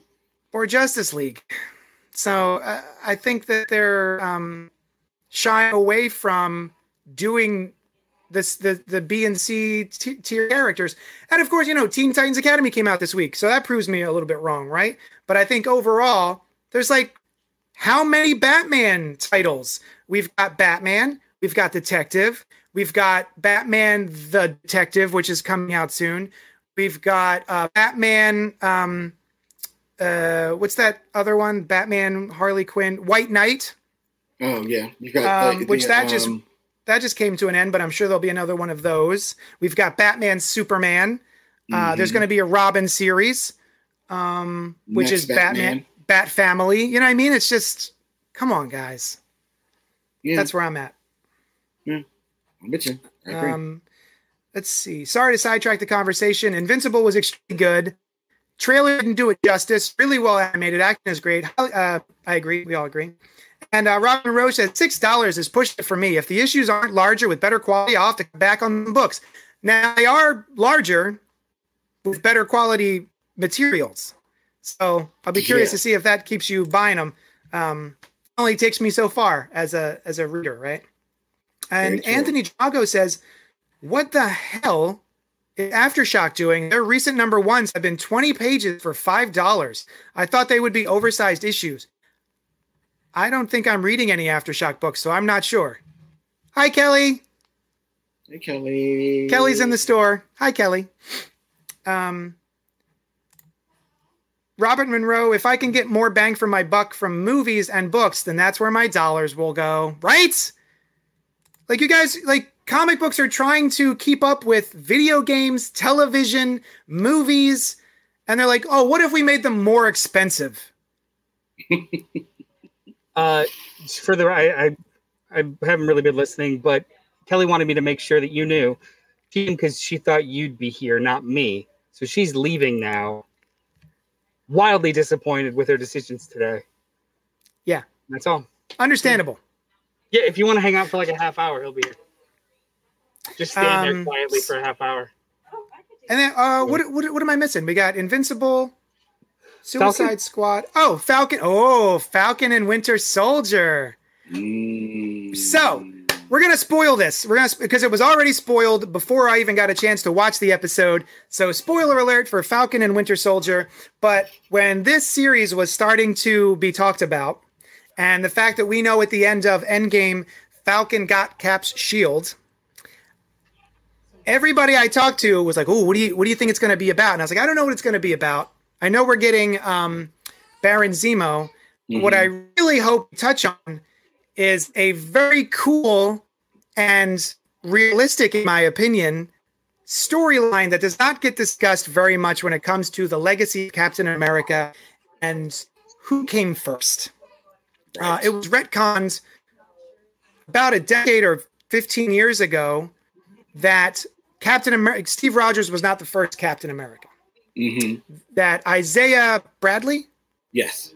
Isaiah Bradley was the first Captain America, and much in line with, um, uh, is it the Tuskegee experiments? Yes. The, Tuskegee the U.S. experiment. Yeah, I mean, do you want to tell the people about the Tuskegee experiments? Uh, the Tuskegee experiment is when the U.S. Uh, U.S. government experimented on uh, U.S. black U.S. Um, I'm, I'm drawing about whether or not they were Soldiers or civilians. Yeah? I think it's like it was- They were soldiers. soldiers, um, and did like biological experiments, uh, unbeknownst to them, um, that played out over uh, years. Um, it's a it's a dark period in the U.S. government, one of many, uh, and one of many that has, has seen the light. And the story of Isaiah Bradley kind of uh, Mirrors. mirrors that in that in trying to reproduce Captain America, the U.S. government uh, gives the their version of the super soldier serum to a a black man to test it out first. Oh, I, I think I'm misremembering it. I, uh, my bad. I was under the impression I, I had remembered it as Isaiah was before Steve. Before they gave Steve the um, the experimental serum, they tried they tested it on Isaiah Bradley. But Yeah. that's oh okay because what you said was after Captain America, they were trying to recreate the formula and tested it on Isaiah Bradley. Oh yeah, I for some reason I thought it was after. Maybe it was before. Wasn't it after he was in the? Was it after he was in the ice? Like it was a recreate. It was, they were. It Yeah, was they were trying to recreate the it. airmen. They were oh, trying. Oh okay. To, they were My bad. testing on soldiers. Yeah. Yeah, Right. I misremembered. I thought it was pre Steve. It's post Steve. But in order, yeah, before they tested on their white soldiers, they tested on black soldiers. Yeah. They did a riff And on that so- too in they did a riff on that too in the Ultimate Universe where um the Ultimate Universe Nick Fury is actually a part of the super soldier Yeah. Right. Yeah. program, the the infinity um serum in him. Formula. And they actually accidentally created X-Men or they accidentally created the Yeah. mutants in the yeah. That was kind of neat. Yeah, it was revealed Yeah. that the the mutants weren't a biological anomaly; they were created. Yeah, it was like Um, a um it was a it was a biological marker that they tried to what's the word? Jumpstart Enhance? or yeah, not enhance, like um capitalize Um, on trigger. Well, well, yeah, yeah. and it just Um, became So when when I heard that they were doing this show, we've got Black Captain America.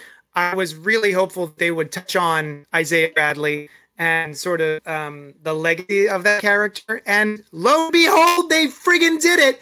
So I was just just uh, innocently, naively scrolling through my my uh, Facebook feed, and don't you know, Newsarama, big image of Truth Oh, Number wow. One Wow. before I got a chance to watch the episode, and I was like, "You mother!" I'm glad that they're doing it, but boy, was I disappointed that uh, it was spoiled for me ahead of time. It was all it was it was like in the morning of the day that the episode drops. Why they do this shit? I mean, I know why they do it because it's clicks um, and engagement, but boy, was I disappointed.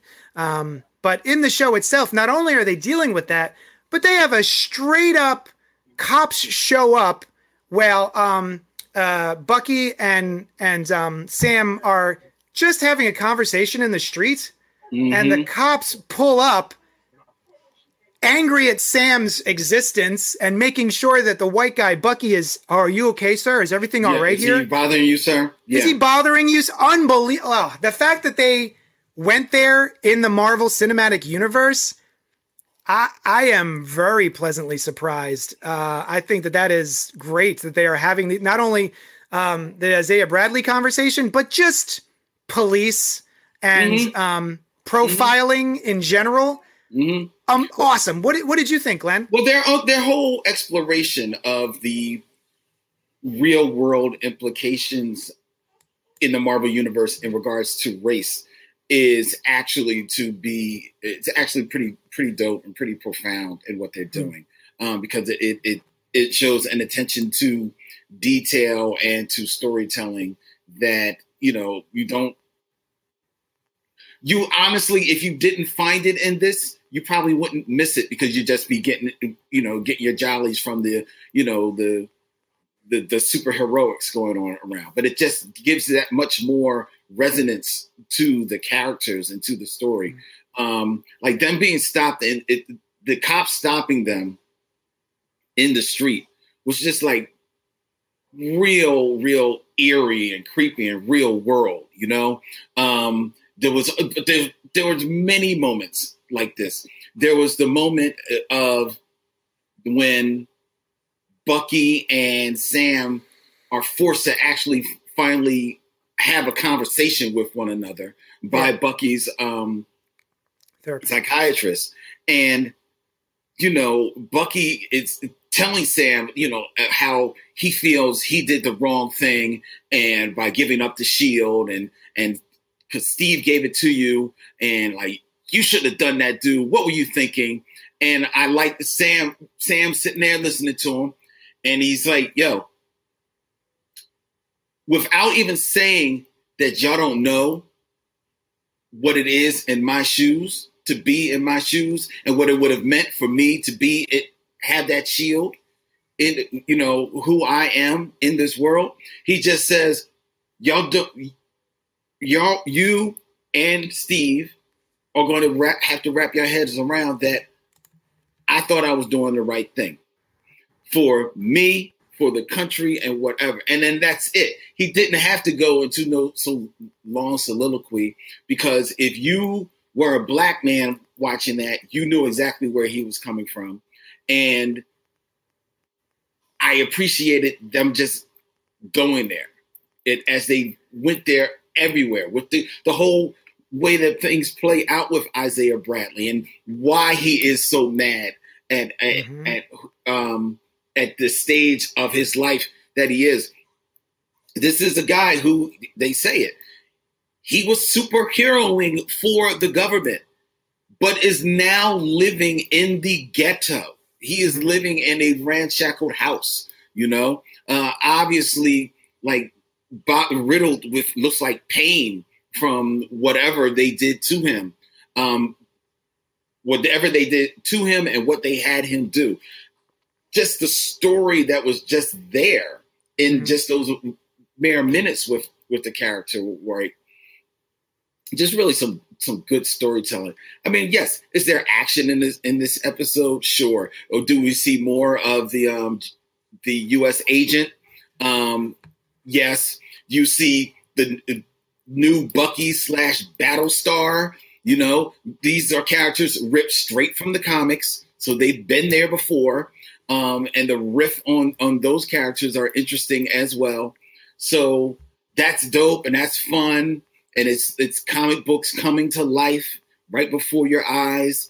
Um, but that and then just the the real world stuff just blended in. It's again classic Marvel TV, classic Marvel comics coming to coming to life on pa- on on the screen.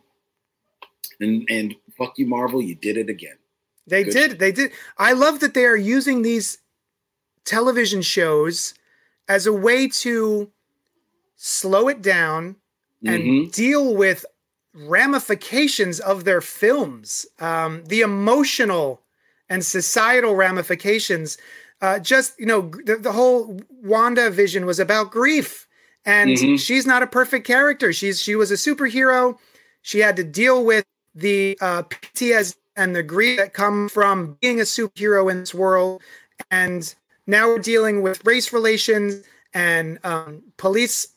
I wouldn't say brutality, but like profiling the fact that these cops had their hands on their pistols when addressing Sam, but then Yeah. as soon as they they start dealing with um, Bucky, oh sorry sir, you know oh we have to take you in because your court mandated blah blah blah. Oh, and they were very apologetic to the white guy, Mhm. um, and they they just didn't. They the only the only time they treat Sam differently is when they realize he's a celebrity, basically, Yeah. right? right. No? Um, I don't know if I don't like. I'm sorry, I'm just joining, and I was only half listening here and there. But there's a couple things about Falcon and the Winter Soldier that I don't know if you guys have talked about yet. I know that you talked about Isaiah Bradley, which I thought was fantastic. Um, but um, two scenes that explicitly kind of stuck out to me in this episode that I'm glad happened. Well, three scenes. Um, the first one being John Walker. He's not a foil. Well, he's a foil, but he's not an antagonist. Like Yeah. he has very earnest intentions and and origins like he is a full character he's not just a force that to deal with which i really really enjoyed um Yeah. they're probably going to turn him bad and it's going to be misunderstanding and blah blah blah but either way as it stands i like where he comes from his very quick it's a it's a very economic storytelling how quickly they ingratiated me to him Mhm. um the therapy scene with both bucky and falk Yeah, was yeah. phenomenal and not just the the hilarity about it but bucky being able to express that if you didn't take the shield that means ever all this other house of cards falls away and i'm just king assassin i'm nobody Yeah. because it all is tied to choices that that that Steve makes. Like he judges himself based off of what Steve thinks. So Steve thought I was salvageable, and he thought you should be captain. If you can't be captain, then I'm not salvageable, which I thought was Yeah. An amazing emotional uh, beat for the character. Made me love him more. And then yeah, the, I, I think you guys have talked about it. The um the Black Falcon conversation. He's just like, it's just Falcon, it's not, not Black Falcon. Yeah. Or Are you you black Black kid? Kid? Black kid. Yeah, Yeah. I love Yeah. that. That was great. Um, But I love the show. It's awesome. yeah, it's really, really good. Uh, I'm really enjoying it. Um, you were talking, Len, about uh, Falcon's response to that because I felt the weight of what Winter Soldier was saying, what Bucky was saying in that therapy session. I thought that a little, a little bit of their, um, it felt like, um, what's the word I want to look for? Um, yeah, I guess needling each other, but it felt very improv of like the two of them having to put their knees between each other's knees and Mhm. stuff and moving. And it was just like they're trying a little bit too hard to like antagonize each other um, in a way that felt fake. You know what I Mhm. mean? Like not those actual characters. It just felt like they're doing a gag while they're filming, you know? Mhm. Um, but yeah, you were talking about uh, the what Winter Soldier says and how he is so haunted by his mistakes and what he did while he was under um, mind control. Mhm. And the fact that the only thing that sort of is keeping him together is the fact that Steve, this paragon of morality, believed in him. And so when, when we're dealing with Falcon and, and Falcon just being like, nah, he was wrong. I don't want it. And then his re- his reaction to Bucky sort of pouring his heart out to him was almost like tough titty toenails, bro. Can we go work? Um, we're not gonna have to deal with each other ever again. I'm out. I don't care about this. I was a little disappointed in that character for having that response, but you were saying as a black man that read as true. Yes. Um, Yeah. Yeah, it, Just- it, it, it read as it read as true to me because you know I know what you went through. You went through some shit, right? I went through shit too. I'm going through shit. Me with that shield would have been op- me opening myself and my family up to shit. Yeah. So I knew that for me, the best thing for me to do was to not be carrying that shield right now, especially when, admittedly, in his mind, if I'm not carrying the shield, so now the shield just becomes this symbol that people can look to. He's not thinking that they're, you know, the U.S. government is also going to be putting this in a, somebody else's hands. You know what I mean? Um, and you also have to remember, if I remember, there was at least a line item about the U.S. government kind of like coming after him for the shield too. So he's thinking like he's doing the r- right thing. He never thinking that oh they just going to put it in somebody else's hand as well. And Yeah. all that is left unsaid. It's not that he's not doesn't feel for Bucky. He does, but he also is like I hear you. Now hear the shit that I'm I'm dealing with. Oh, but and see, y'all that's- don't ever want to that's- see that.